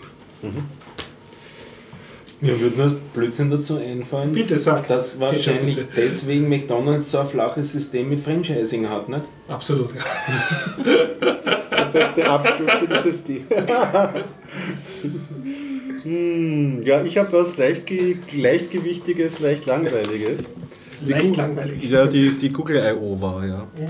Und ich habe ja so mein meine persönliche, naja, ich versuche halt immer die Google I.O. zu schauen und auch diese Apple Keynote und immer mit so einer inneren Hassverhältnis, halt Hassliebe, nicht Liebe kann man gar nicht sagen, aber ich bin natürlich innerlich gespalten. Erklärst du kurz, was Google I.O. ist? Das ist eine große Entwicklerkonferenz, die Google einmal pro Jahr. Also in der Google-Blase. Das ist von Google, ist quasi die Google, das Google her präsentiert, die Produkte. Es ist zurzeit keine Internetverbindung. Da meldet sich auch Google schon. Darüber dürfen Sie nicht podcasten. Ja. Ist das so das Äquivalent zu diesen Steve Jobs-Auftritten auf diesem Mac? Quasi. Religiös, quasi, außer du bist halt weniger auf Steve Jobs halt zugeschnitten, ist ja mittlerweile auch mehr aufgeteilt, sondern du hast halt sehr viele hipsterige Google-Angestellte, die dir relativ aufgeregt erklären oder unaufgeregt erklären, was für neue Produkte kommen, und alle sitzen halt dort und schauen sich das an. Entschuldigung, es muss sein. Anna, was wollte der Dennis jetzt? Energieschwach, ich bin voller Soundboard heute. Ich weiß nicht. So, ja? Das hat so ausgeschaut, das kommt der Gregor ganz schnell vom Klo, merkt, dass der Dennis ganz schnell vom Klo merkt, dass der Gregor immer noch redet und geht wieder zurück aufs Klo. Also, ja, wahrscheinlich hält er das Google I.O.-Thema nicht aus. Ich glaube, er wollte eine gemeine Randbemerkung machen und hat sich dann doch noch höflicherweise doch anders überlegt. Wow. Oder er bereitet sie vor, schauen wir mal. Wir warten jetzt wieder vom Klo zurück. Sinnvolles vorgestellt worden? Ich habe irgendwie nichts gelesen. Ich bin sonst schon underwhelmed, aber diesmal besonders. Es ist so, dass sie Amazon hat ja so ein Produkt rausgebracht, nämlich einen Lautsprecher, der auch eine Mithörfunktion hat. Der dich belauscht. Richtig, genau. Da ist ja das alte Thema, das war ja schon öfters, die Industrie hat ja schon mehrere Versuche gestartet, sowas durchzusetzen. Beispielsweise die Xbox, wo es eine ganz große Diskussion war bei der letzten, wo es dann noch aber ausgebaut wurde auf Community-Anfrage hin, und die lauschenden Fernseher sind auch schon irgendwie da, muss man schon auch schon noch nachschauen, ob der Fernseher nicht lauscht. Und das Interessante ja, finde ich ja bei diesen Technologien, dass die Industrie immer wieder versucht und irgendwann geht es rein, weil dieser Amazon Echo, glaube ich, heißt der, dieser Lautsprecher, der mitlauscht, der ist in Amerika schon ein ziemlicher Verkaufsschlager. Und diese Kerbe schlagt Google auch rein, nämlich mit dem Google Home System, was auch quasi eine Box ist, eine Wireless-Box, die aber mit Sprachbefehl angesteuert werden kann und die du alles fragen kannst. Und das nennt sich Google Home, diese Box, und die setzt auf eine Technologie, die nennt sich den Google Assistant, und das ist quasi, du hast ja jetzt schon so sprachgesteuerte Services wie Google Now und diese ganzen Sachen, und die versuchen ja schon die künstlichen Intelligenzen, die sie da oder künstliche Intelligenztechnologie, die sie da schon im Einsatz haben, darauf anzuwenden. Das heißt, wenn du Google Now schon irgendwelche Vorschläge machst, versuch das schon in den richtigen Kontext zu setzen und dir nützliche Informationen rauszuliefern. Und das wollen sie jetzt ganz massiv und auf breitere Fläche einsetzen. Einerseits bei diesem Google Home, also dieser quasi Box, die immer zuhört. Und andererseits fand ich auch interessant, ich meine, Google war ja nie besonders erfolgreich mit ihren Chat-Clients. Ja. Zurzeit stehen sie bei Google Hangouts. Und bei dieser Google I.O. haben sie jetzt zwei neue Clients oder zwei neue Chat-Programme vorgestellt, nämlich Allo. Und das andere war Duo, genau. Allo für Sprachnachrichten, für Text zum Eingeben und Duo für Videotelefon. Warum das nicht in einem ist, keine Ahnung. Du hast früher Google Firmen gekauft. Ja, es kann Alphabet 2 Firmen machen, vielleicht ist das total klasse. Muss Google selber wissen, keine Ahnung. Was aber interessant ist bei Allo, und das ist schon ziemlich creepy eigentlich, das ist ein Manager, wo der Google Assistant auch ständig deine Textnachrichten mitliest und versucht schon auch teilweise Vorschläge zu geben, wenn du mit jemandem chattest, was du antworten könntest in deinem Jargon. Oder du kannst... Flirt Assist oder was? Ja, also ein weiteres Thema, was gerade zur Zeit sind, diese Chatbots, oder? Ja, leitet Microsoft auch ins Netz und richtet. Und genau... Darin wollen sie eben auch Fuß fassen, so dass dich dieser Bots immer begleitet und eigentlich für dich chattet, so arktisch. Ja. Sonst mit Microsoft reden, die haben gerade gute Erfahrungen mit Bots gemacht. Wie das wird, ja. Und das soll natürlich andere Sachen auch abwickeln, wie zum Beispiel eine Restaurantreservierung oder so. Aber ich meine, das ist ein Chat-Client, wo bei Default dann halt immer alles garantiert mitgelesen wird und mitgelernt wird. Das ist halt schon ein ziemlicher und die Wahnsinn. Leute kaufen das wirklich. Ja. Und sie haben noch die Chutzpe, also da habe ich das auch noch kurz gesehen, dann zu sagen, dass auch einer der Fokus dieses Chat-Clients ist Privacy, weil es gibt eine Option, dass man End-zu-End-Verschlüsselung einschaltet für gewisse Chats, aber es ist nicht Default. Mhm. Und weil das kann natürlich, dann wäre es mit diesem Google Assistant auch wirklich schwierig. Aber ich meine, eine Technologie vorzustellen, zu sagen, es hat einen Privacy-Fokus, wo es dann nicht einmal Default eingestellt ist, ich meine, das ist selbst bei WhatsApp schon besser. Andererseits, sie setzen laut den Berichten, die ich gelesen habe, auf dieselbe Signal-Verschlüsselungstechnologie, halt so wie WhatsApp auch darauf zurückgreift. Und Signal selbst. Ja? Ja. Signal selbst natürlich. Ja, du, also das war das, wo ich mir gedacht habe. Also, du warst unbegeistert. Es war dann so lauter so, ich meine, das ist schon keine wirkliche Meldung, schon darauf, weil auch Google Hangouts gibt es nicht so lange und dann ist das so ein Messenger, wo man sich schon fragt, will man das wirklich haben irgendwie, kann das ein Erfolg werden? Dann dieser Amazon-Nachbau und was noch vorgestellt haben, das sind halt so ein bisschen VR, es wird jetzt so in nächsten Android-Version wird es eine Framework, aber es wird glaube ich so eine eigene API für VR-Applikationen geben, damit die bessere... AR, oder? AR, Augmented Reality, nein, ich glaube eher, also da, VR? Okay. Da sind überall die, und es wird einen eigenen, es gibt ja schon eigene für dieses Cardboard, für diesen Pappendeckel, den man sich aufsetzt und das Smartphone vor die Augen spannt, gibt es ja schon einige Apps und dafür wird es dann auch einen eigenen Play Store geben. Einen Cardboard Store, ja genau, richtig. Also das Cardboard funktioniert mit meinem Mobiltelefon nicht, also die App lässt sich nicht einmal installieren. Ja. Und es liegt daran, dass es dieses Gerät halt nicht akzeptiert. Ja, und der Rest, ich weiß, Android Wear halt, also für die Smartwatches, es wird Instant-Apps, haben sie vorgestellt, etwas, wo man eine App, die man nur einmal benutzt, ohne Installation etwas ausführen kann am Phone. Klingt komisch, schmeckt klingt vertrauensvoll. Ja, genau, will man eigentlich auch nicht. Also, wie gesagt, irgendwie kommt es mir noch schwächer vor als die vorigen, aber ist so, genau. Wie du es erzählt hast von den Chatbots, habe ich mir schon gedacht, also wenn jetzt, bevor Skynet die Menschheit auslöst und dann so vom satellitengeschützten Laser genau auf dich so einen Laserstrahl mit Krater macht, weil du was Falsches gewählt hast oder gechattet oder so, denke ich, wird die Menschheit vorher schon lange aussterben, weil derzeit ist ja so, dass du noch in eine Online-Börse gehst, um dort einen Partner kennenzulernen, wo nur der Algorithmus dir sagt, mit wem du chatten sollst. Was du jetzt aber beschreibst, ist, dass das Chatten ist ja extrem anstrengend. Da musst du was sagen und dann reagieren die nicht richtig. Also wird es da bald den Assisted Flirt Chatbot geben, der für dich flirtet mit dem Chatbot des anderen Partners und also wenn die Menschheit ausstirbt aufgrund dessen einfach so blöd, weil der Dating-Algorithmus sagt, dass dein genetisches Profil sowieso nicht kompatibel ist und du dir das auch nicht leisten kannst und dein Partner sofort sieht, was du ladet dir automatisch World of Warcraft unter und macht das Abo. Ja, Menschheit. Nein. Passt. Also ja. Da fällt mir auch noch was anderes ein.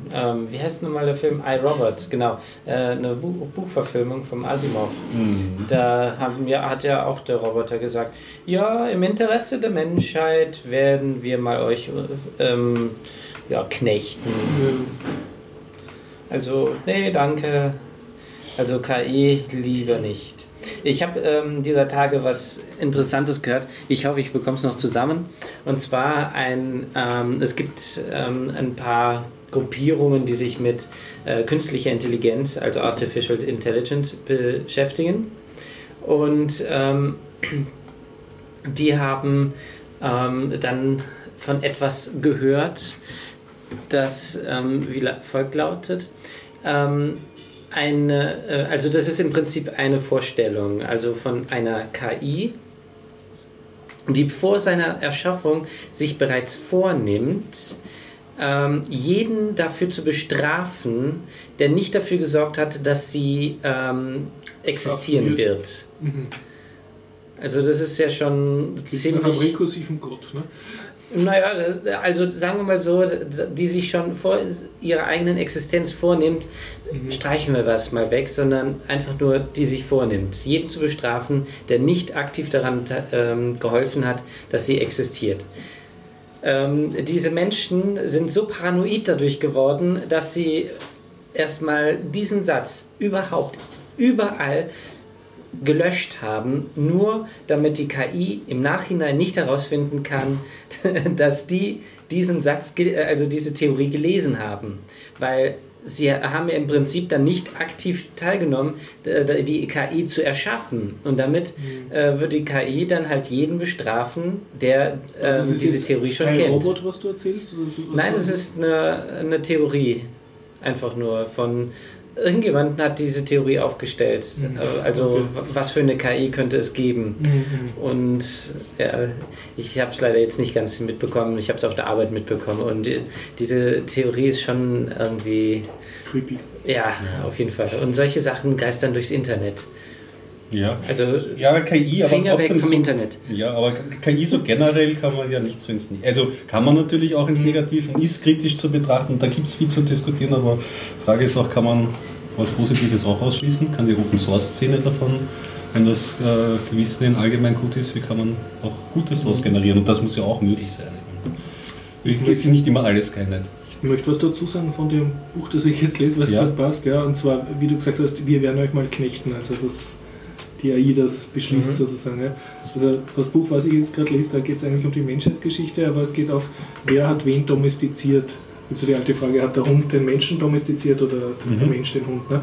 Und die Autorin macht das super, sagt mit Getreide. Ja? Hat der Mensch das Getreide domestiziert oder war es nicht eigentlich umgekehrt? Ne? Weil es gibt derzeit, wenn du sagst, das Erfolgskriterium, die genetische Fitness ist nur, wie viel Genmaterial weitergegeben wird, gibt es wesentlich mehr Körnl als Menschen. Also die Welt ist bewohnt von ein paar Getreidesorten und wir Menschen dienen dem Getreide und tun alles und füttern das und pflegen das und erleben das. Ja. Und dann auch ein ziemlich... Blickwinkel drehen. Ja, aber auch mit Rindviechern, ja, obwohl es denen absolut nicht gut geht. Die werden ziemlich schnell nach Blut geschlachtet und so gibt es mehr Rindviecher als Menschen. Ja. Und wir dienen den Rindviechern. Ja, obwohl, und das heißt jetzt nicht, dass das Leben der Rindviecher besonders toll ist, aber der genetischen Fitness ist das sozusagen wurscht. Ne? Das Glück des Individuums ist kein Kriterium, sondern nur, wie sehr sich vermehrt. Ich denke, das kann man sehr... Vielleicht sind wir schon da, dass wir schon eigentlich einer höheren KI dienen, noch ohne das zu wissen. Ne? Wenn man das, weil irgendwann gibt es, ich glaube, wir sind jetzt an dem Zeitpunkt, wo es bald wesentlich mehr Computer gibt als Menschen. Ne? Durch diese ganze Ich würde sagen, dass es inzwischen schon gegeben ist. Definitiv.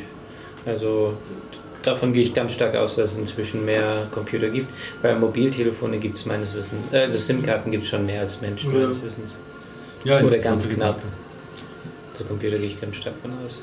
Und diese ganzen Skynet-Theorien gehen ja dahin, dass wir irgendwann abgeschafft werden. Gibt es bei den Biertauchern Menschen wie dich, die sich selbst rasieren? Ich rasiere mich selbst, ja. Dann gibt es Menschen wie den Dennis, der sich nicht selbst rasiert. Doch, natürlich tue ich das selbst. Man sieht doch, dass du dich nicht rasierst. Nein, doch, ich habe mich diese Woche rasiert. Aber seltener. Was, oder? Ja, das vielleicht. Du so. Spiel mal mit! Ja. Du rasierst dich nicht selbst. Nein, der ist Natur. Ja, na gut, ich lasse mich regelmäßig zum ja auch nicht, rasieren. Also, wenn man es jetzt so sehen will. Und dann gibt es so Leute wie den Gregor, der permanent unrasiert ausschaut. Der jetzt den Beruf des Barbiers ergreift. Ja. Und alle Leute rasiert, die sich nicht selbst rasieren. Ja. Rasiert er sich jetzt selbst oder nicht? Nein, er rasiert ja andere, hast du gesagt. Nein, ich habe gesagt, der alle Leute rasiert, die sich nicht selbst rasieren. Ja, aber er rasiert sich ja ein bisschen selbst. Das ist ein Paradoxon, oder? Das kann man nicht aufschlüsseln. Du willst nicht sagen, es gibt Chancen für die Menschheit? Oder? Es gibt Paradoxa, sage ich damit. Und die stecken halt in so Henne-Ei-Problemen auch immer drin. Ja, also ich habe dieses Jahr leider im heidnischen Dorf verpasst, es mich rasieren zu lassen. Und da gibt es einen eigenen Rasierer. Das haben wir schon die Da gibt es einen Barbier, ja. Da wird man so richtig schön mit Messer... Du redest jetzt von der Gothic Wave in... Vom heidnischen Dorf, vom WGT. Ja. Da kann man sich sicher die coolen Bärte machen lassen mit den Zöpfen. Das weiß ich gar nicht. Also ich weiß nur, einfach nur rasieren. Okay. Und ja, und auf Mera Luna gibt es das auch. Bist du nachher dann irgendwie vernarbt oder anders rasiert? Das war einfach glatt wie ein Babypopo rasiert. Ja. Ja. Du versuchst auch, dass wir nicht alle Leute die gleiche Kopfform nachher schon. Weißt du, ich glaube, da ist kein Haken dran. Ja. Okay. Ich glaub, einfach rasieren.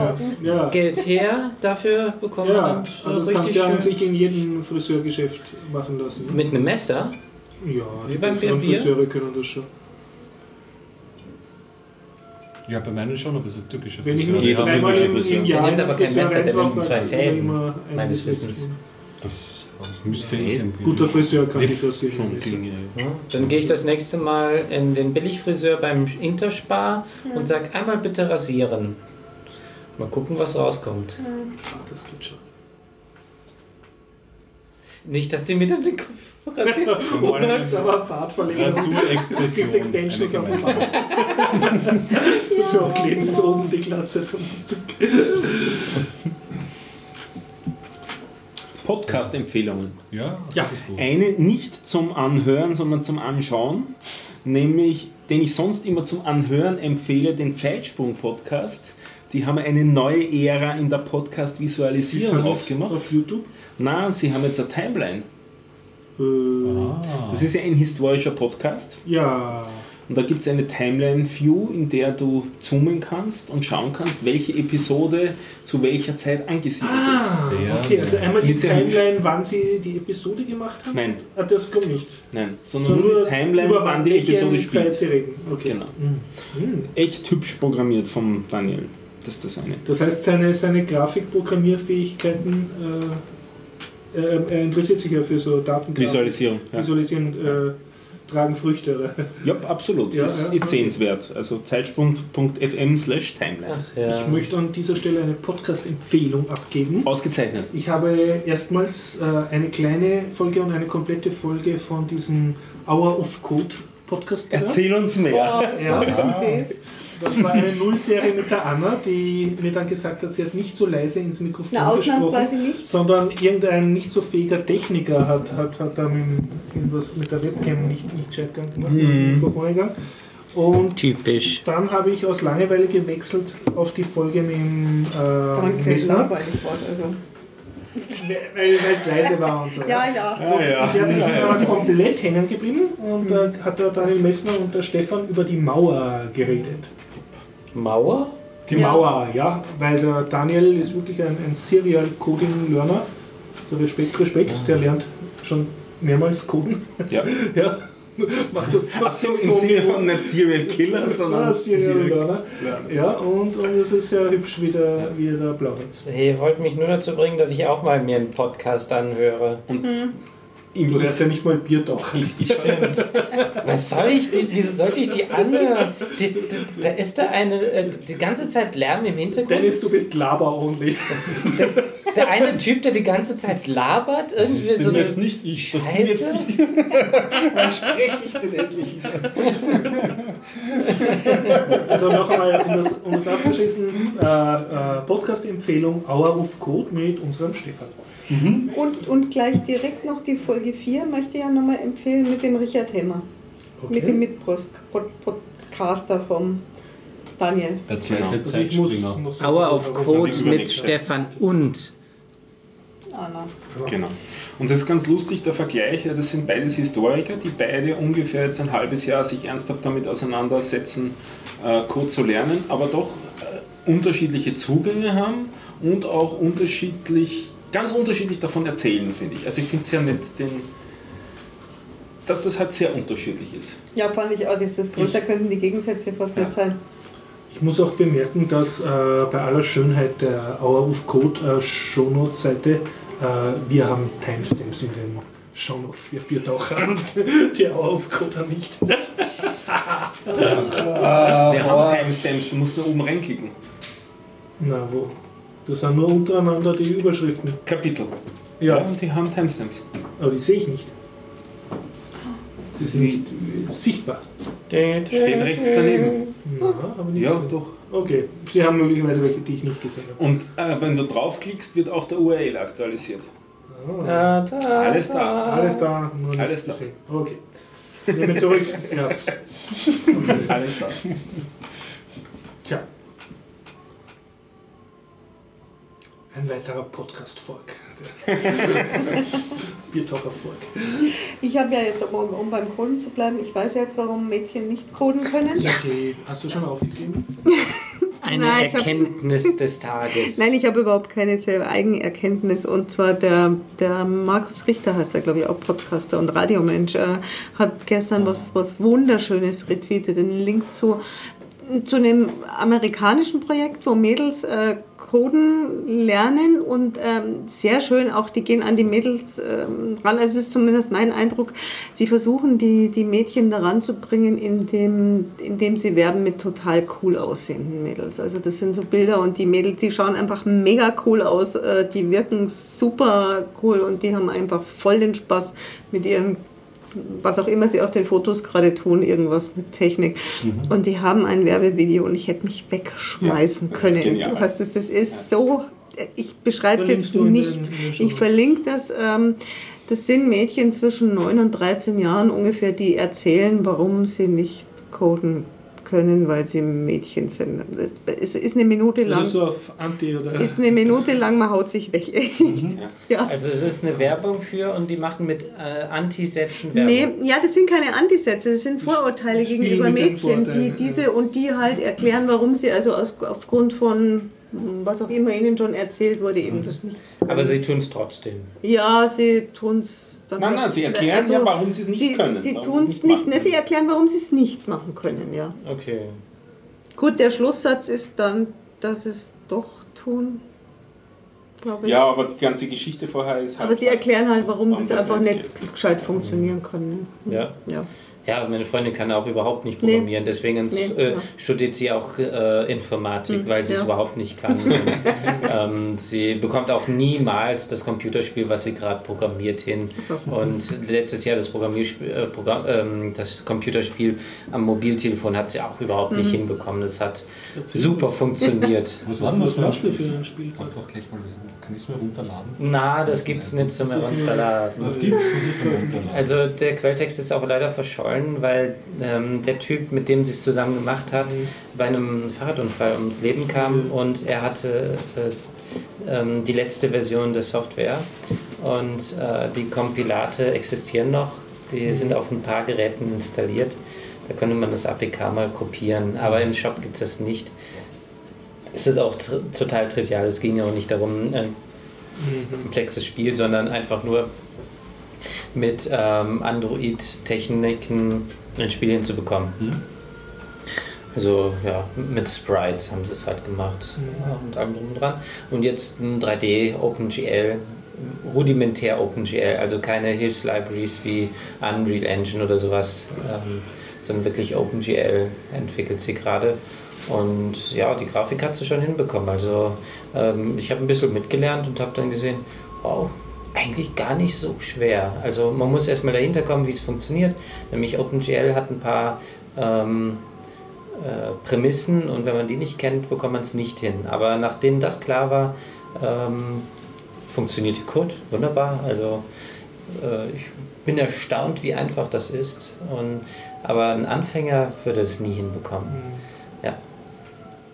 Ja, sie kommt leider nicht hier hin. Also, dann müssen, liebe Zuhörer, geht zu meiner Freundin und sagt ihr schöne Grüße und zwingt sie dann, hier hinzukommen und darüber zu erzählen. Ja, kannst du die nicht einfach mal in die Tasche packen? So einfach so, komm jetzt mal hier in den Koffer rein und dann nicht. Und dafür dann ist sie leider zu schwer. Ja. Ach.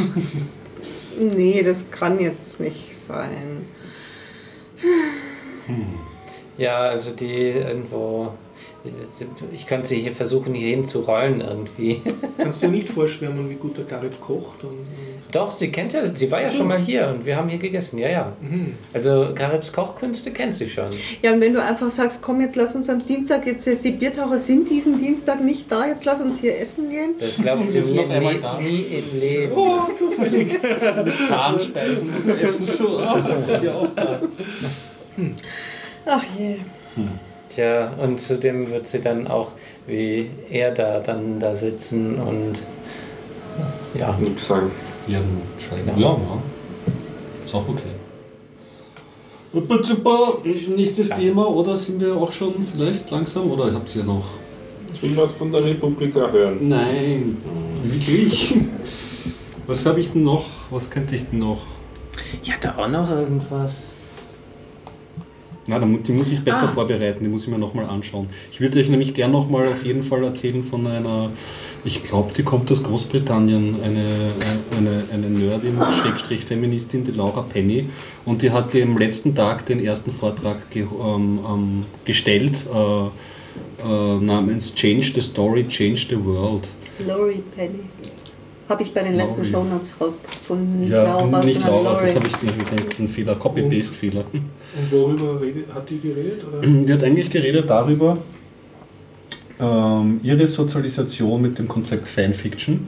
Mhm. Und wie die Fanfiction, also Literatur, die sich auf Serien oder Comics beziehen, die aber von Fans geschrieben worden sind, wie die aus dem klassischen Mustern ausbricht und dadurch auch einen großen Erfolg gefeiert hat und dadurch vielleicht auch den Weg ebnet, dann im Großen umzudenken. Also es geht darum, dass im Grunde irgendwie so oft, wenn du Filme, Mainstream-Filme siehst, hast du den klassischen, weißen, männlichen Helden, der seinen Weg geht, vielleicht einen Sinneswandel durchmacht und so weiter und so fort. Und sie hat zum Beispiel eingeleitet, Fanfiction über Star Trek Classic, wo es zum Beispiel ein Buch oder eine besonders erfolgreiche Geschichte gibt, wo sich der Kirk und der Spock ineinander verlieben, weil Spock in dem, kennst du das wahrscheinlich, heißt das Portal? Nein, das ist ein klingonischer Ausdruck für Idiot. Aber es gibt so ein vulkanisches Fieber, das kommt auch in den Classics in einer Folge vor, das Vulkanier befällt und dann müssen sie Geschlechtsverkehr haben oder sie werden wahnsinnig aggressiv und sterben dann daran. Und in der Fanfiction geht es halt darum, dass der Kirk sich dann in einer Situation annehmen muss. Und sie hat noch weitere Beispiele gebracht. Und muss speziell lustig sein im puritanischen Amerika. Und sie war einfach, ich habe es ja schon einmal gesehen in einem Vortrag, man weiß halt, dass sie wirklich so sicher ist in all diesen Themen und was sie alles referenziert und das sind sehr reich haltiger Vortrag und insbesondere auch einer der wenigen Vorträge. Es ist ja manchmal so, dass die Fragerunden relativ lahm sind, aber da war es dann halt witzig, weil die Leute sie dann halt auch noch voll auf ihr Nerd und auf ihr Nerdwissen angeschossen haben. Also eine Frage war zum Beispiel, ob sie glaubt, dass Klingonen, wenn sie besonders kinky Sex haben möchten, ob sie sich dann streicheln und liebkosen statt sich zu bekämpfen. Ja, Reverse SM sozusagen. Also alles in allem wirklich ein guter, kompakter und sie ist eine tolle Vortragende, ein empfehlenswerter Vortrag der RPT. Cool. Jetzt habe ich das doch gemacht, ja. Aber du musst dich erst besser vorbereiten, um das uns erzählen zu können. Nein, das war es jetzt schon. Also. Ich hätte auch noch 2 Themen hier mitgebracht. Mhm. Ich drehe mal das Mikrofon ganz unauffällig rum. Musst du gar nicht, das ist Surround. Nach vielen Jahren. Weißt du, ich als mit meiner großen Ton. Ich schäme jetzt so sehr. Jetzt kannst du im Rituell das Mikro drehen. Ja, das ist gut. Finde ich, dass wir das für einen Kult gründen und da brauchen wir auch liturgische Handlungen. Also, damit das jetzt endlich, damit die Diskussion ein bisschen einfacher wird, werde ich es jetzt mal auf diesen Modus da drehen. Wurscht. Okay, was wollte ich eigentlich nochmal sagen? Ja, 2 Storys hattest du. Ja, Köcher. Die eine weiß ich noch, die andere nicht mehr. Also zum einen... Dann erzähl mal über die andere zuerst. Ich habe jetzt wieder von der einen gehört. So, ich weiß wieder beide. Und zwar am Sonntag war leider ohne Sven Guckes, aber es fand statt Show and Tell. Mhm. Und du warst dort? Ich war dort, ja, natürlich. Im Meterlab. Im Meterlab. Ich bin zwar eine halbe Stunde zu spät gekommen, aber die anderen waren auch noch nicht so wirklich aktiv wegen den Wahlen und alle waren ziemlich deprimiert. Aber nach anderthalb Stunden Verspätung, ja. Da haben wir noch geglaubt, Europa wird Präsident. Ja, genau, richtig. Ja. Fand es dann doch so langsam in der Bibliothek statt und ja, es war ganz nett. Also viel Neues gelernt. Temux war unter anderem Thema. Pew Data habe ich mal den anderen gezeigt. Gibt es irgendeinen Output davon, also eine MetaLab-Wiki-Page, wo man was nachlesen kann? Oder TitanPad. Okay. TitanPad? Ja, Events, TitanPad, das Datum und sowas. Aber du hast verlinken irgendwie? Ja, kann ich machen, ja. Den Link kann ich reinsetzen. Und du hast über Pew Data erzählt? Ja, ich habe über Pew Data. Erklär das mal kurz, das glaube ich kennen viele nicht, ist aber ein ziemlich interessantes Stück Software. Ja, das auf jeden Fall. Also ich bin auch erstaunt, dass die Leute es interessiert hat, Pew Data. Mhm. Aber ja, die waren ganz gespannt darauf und haben auch ein paar Fragen gestellt. Aber es ist natürlich ein bisschen erschlagend, weil es vollkommen aller uns bekannten Mainstream-Programmiersprachen ist. Zum einen ist es grafisch und grafische Programmiersprachen sind schon eine Seltenheit. Mhm. Wenn wir jetzt Scratch nehmen, das ist noch nicht grafisch. Also man muss sich das so vorstellen, man hat Blöcke, die kann man irgendwo positionieren. Das ist wirklich vollkommen wurscht. Man kann die auch jederzeit wieder verschieben. Es hat, wo man sie positioniert hat, einfach nur ästhetische Gründe. So fast Linien zwischen die Blöcke. Richtig, genau. Und dann werden diese Blöcke mit Linien verbunden und alles passiert sozusagen gleichzeitig. Das heißt, man hat eine Addition an einer Stelle und steckt da 2 Zahlen rein und dann wird es addiert und unten über die Linie kommt das Ergebnis raus. Mhm. Also genauso wie Excel. Nein. Guter Versuch. Ja, probieren wir es. Ja, genau. Ja, also aber was fällt dann im Endeffekt raus? Ist Pew Data eine Musikgeschichte oder ist das allgemein? Also ja, für Sounddesign ist es auf jeden Fall primär entwickelt worden. Mhm. Aber theoretisch könntest du auch auf einem Raspberry Pi die GPIO-Pins damit abfragen und wenn bestimmte Dinge eintreten, klappen da ein paar Sachen um und dann kommt woanders was raus. Also das geht auch. Also es ist sehr offen, das ist zwar Fokus-Sound, aber okay. Es gibt Analogsignale, Digitalsignale. Also innen drin gibt es nur 2 Unterschiede, und zwar Nachrichten. Man kann Nachrichten senden, das ist so eine Einzelnachricht. Das ist so wie ein Papierflieger, den man jemandem zuwirft. Der geht dann über so eine Leitung. Und das andere sind kontinuierliche Daten. Das kann man sich so vorstellen wie gefärbtes Wasser. Mal kommt grünes Wasser, mal kommt blaues Wasser durch diesen Schlauch, der von einem Block zum anderen fließt. Dann so Generatoren in anderen Sprachen? Generatoren in anderen Sprachen? Die dir eben Daten dann liefern, wenn du sie anforderst, dann kriegst du aus einer Pipe nur was raus oder aus einem Stream. Ach so, nein. Nicht so. Nee, das sind kontinuierlich fließen da die Daten durch. Bei den Nachrichten ist es so ist auch nicht wirklich wie OOP, wo man auch von Nachrichten spricht. Okay. Es ist schon etwas anders. Also diese Analogie mit entweder Rohrpost, wo ich einfach ein Rohr habe, wo ich eine Rohrpost durchschicke, einzelne Nachrichten, oder ein Rohr, wo ich Wasser durchfließen lasse. Also das passt, glaube ich, am besten, weil es die ganze Zeit kontinuierlich fließt da was. Ja. Und Nachrichten kommen, wenn etwas reinkam gerade. Es gibt dann auch so ein Metro-Objekt zum Beispiel, das ist ein Metronom, da stellt man die Zeit ein. Und wenn man zum Beispiel 1000 einstellt, dann kommt einmal pro Sekunde eine Rohrpost, eine Nachricht am Ausgang raus. Da steht nur einfach Bang drin. Mhm. Bang ist so eine Universalnachricht für Staaten sozusagen. Ja. Wofür verwendest du Pew Data oder hast du verwendet? Für Musik. Also ich habe. Bei dir kommt Fiepen raus. Oder? Ja. Ich habe zum einen von größeren Sachen, die ich in dem Fach an der TU, als ich das besucht habe, programmiert habe, die größeren Sachen, die gingen auch über das Fach eigentlich schon fast hinaus, habe ich einmal einen Synthesizer geschrieben, der ein bestimmtes Datenformat aus einer Datei ausgelesen hat. Mhm. Und hat dann über 64 Kanäle dann einen Synthesizer, also einen Synthesizer mit 64 Kanälen angesprochen. Mhm. Der konnte also 64 verschiedene Töne abspielen. Und der ging allerdings leider nur immer von Kanal zu Kanal und sagte dann, und jetzt spiel bitte so diesen Ton ab für diese Länge.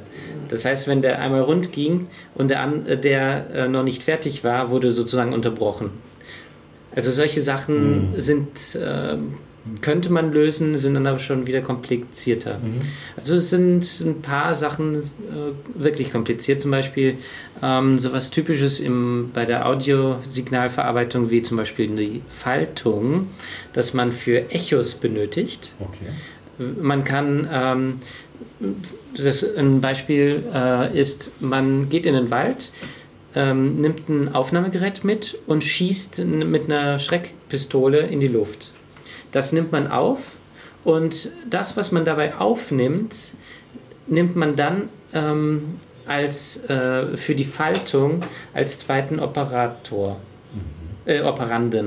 Okay. Und dann das Eingangssignal ist das, was man gerade aufgenommen hat. Und auf diese Art und Weise kann man mit Hilfe der Faltung und diesem Schreckschuss-Audiosignal dann erreichen, dass man denselben Klang wie in dem Wald hat. Das heißt, also man kann das Echo eines Raumes in ein Audiosignal hineinrechnen. Schön. Das geht mit Hilfe der Faltung und eben so einem Knall.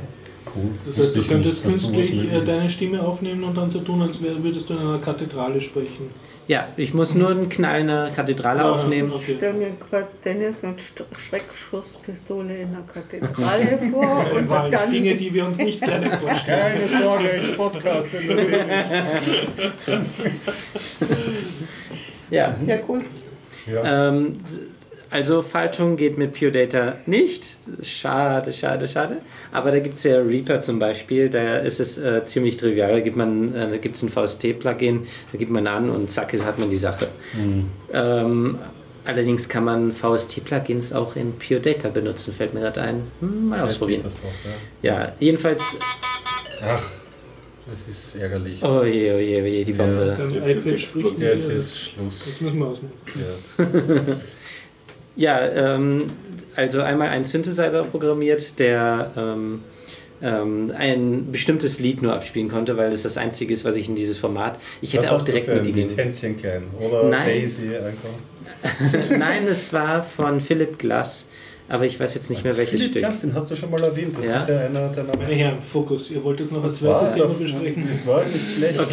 Okay, nur kurz noch zum Abschluss von Pure Data, weil mich interessiert es, ja. Ah ja, genau. Ja. Eine Beatbox habe ich noch programmiert. Nicht Beatbox, eine Drum Machine. Okay, und hast du selber, also das sind ja zur Erzeugung und Synthesizer, hast du selber auch mal Musikstücke zusammengeschraubt?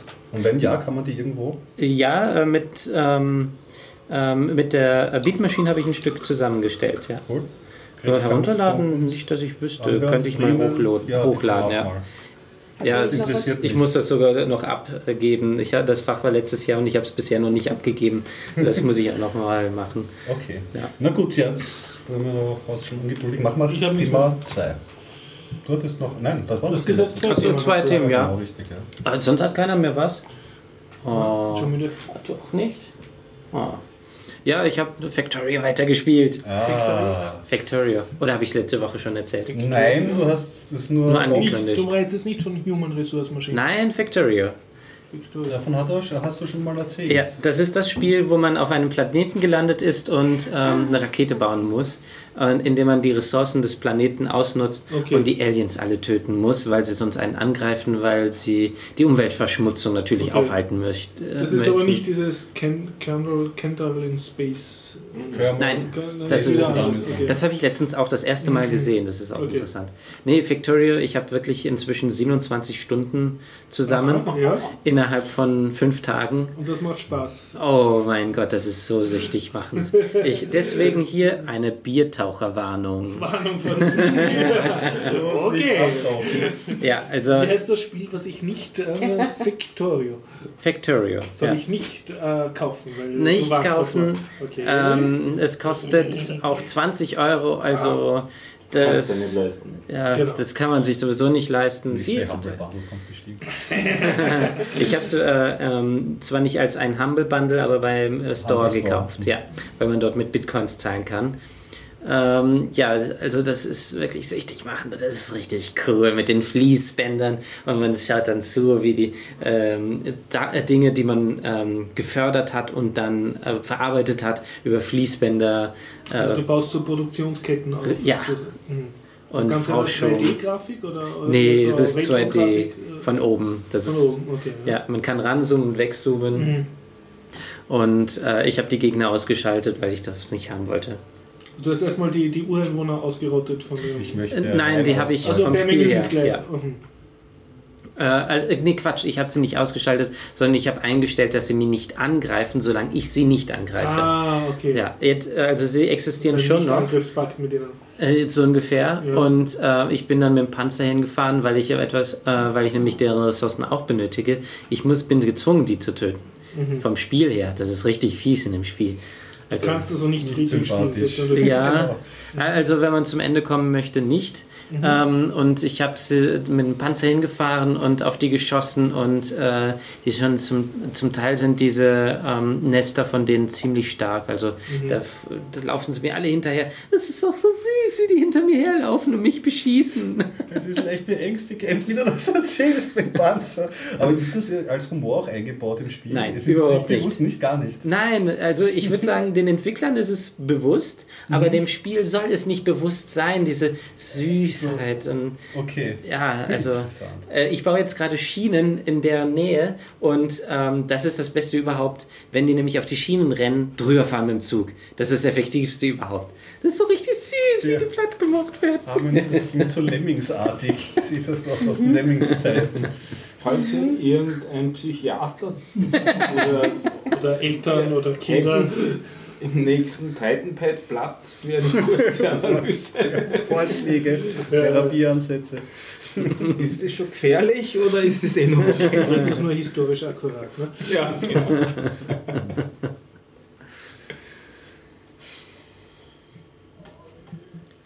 Ja, schön war's, ne? Ja, langsam so richtig rausschunkeln. Würde ich sagen, bis nächste Woche.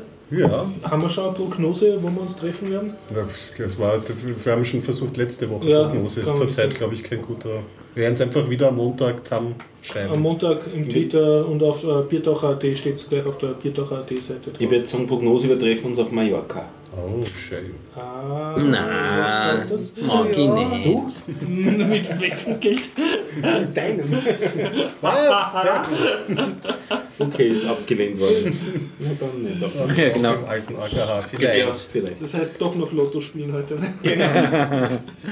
Na dann, bis nächste Woche. Wenn Sie dabei sein wollen, also auf biertaucher.at schauen, am Montag bzw. spätestens am Dienstag schreiben wir, ob wir uns im der Zypresse treffen oder im alten AKH, wenn es schon ganz schön. Also nicht wie heute, wo es noch immer nicht drin steht. Doch, steht auf Biertaucher.de drauf. Ach so, da hast du was Falsches erzählt. Ach, nein, stimmt nicht. So, Leute, Schluss. Zack, tschüss, ciao.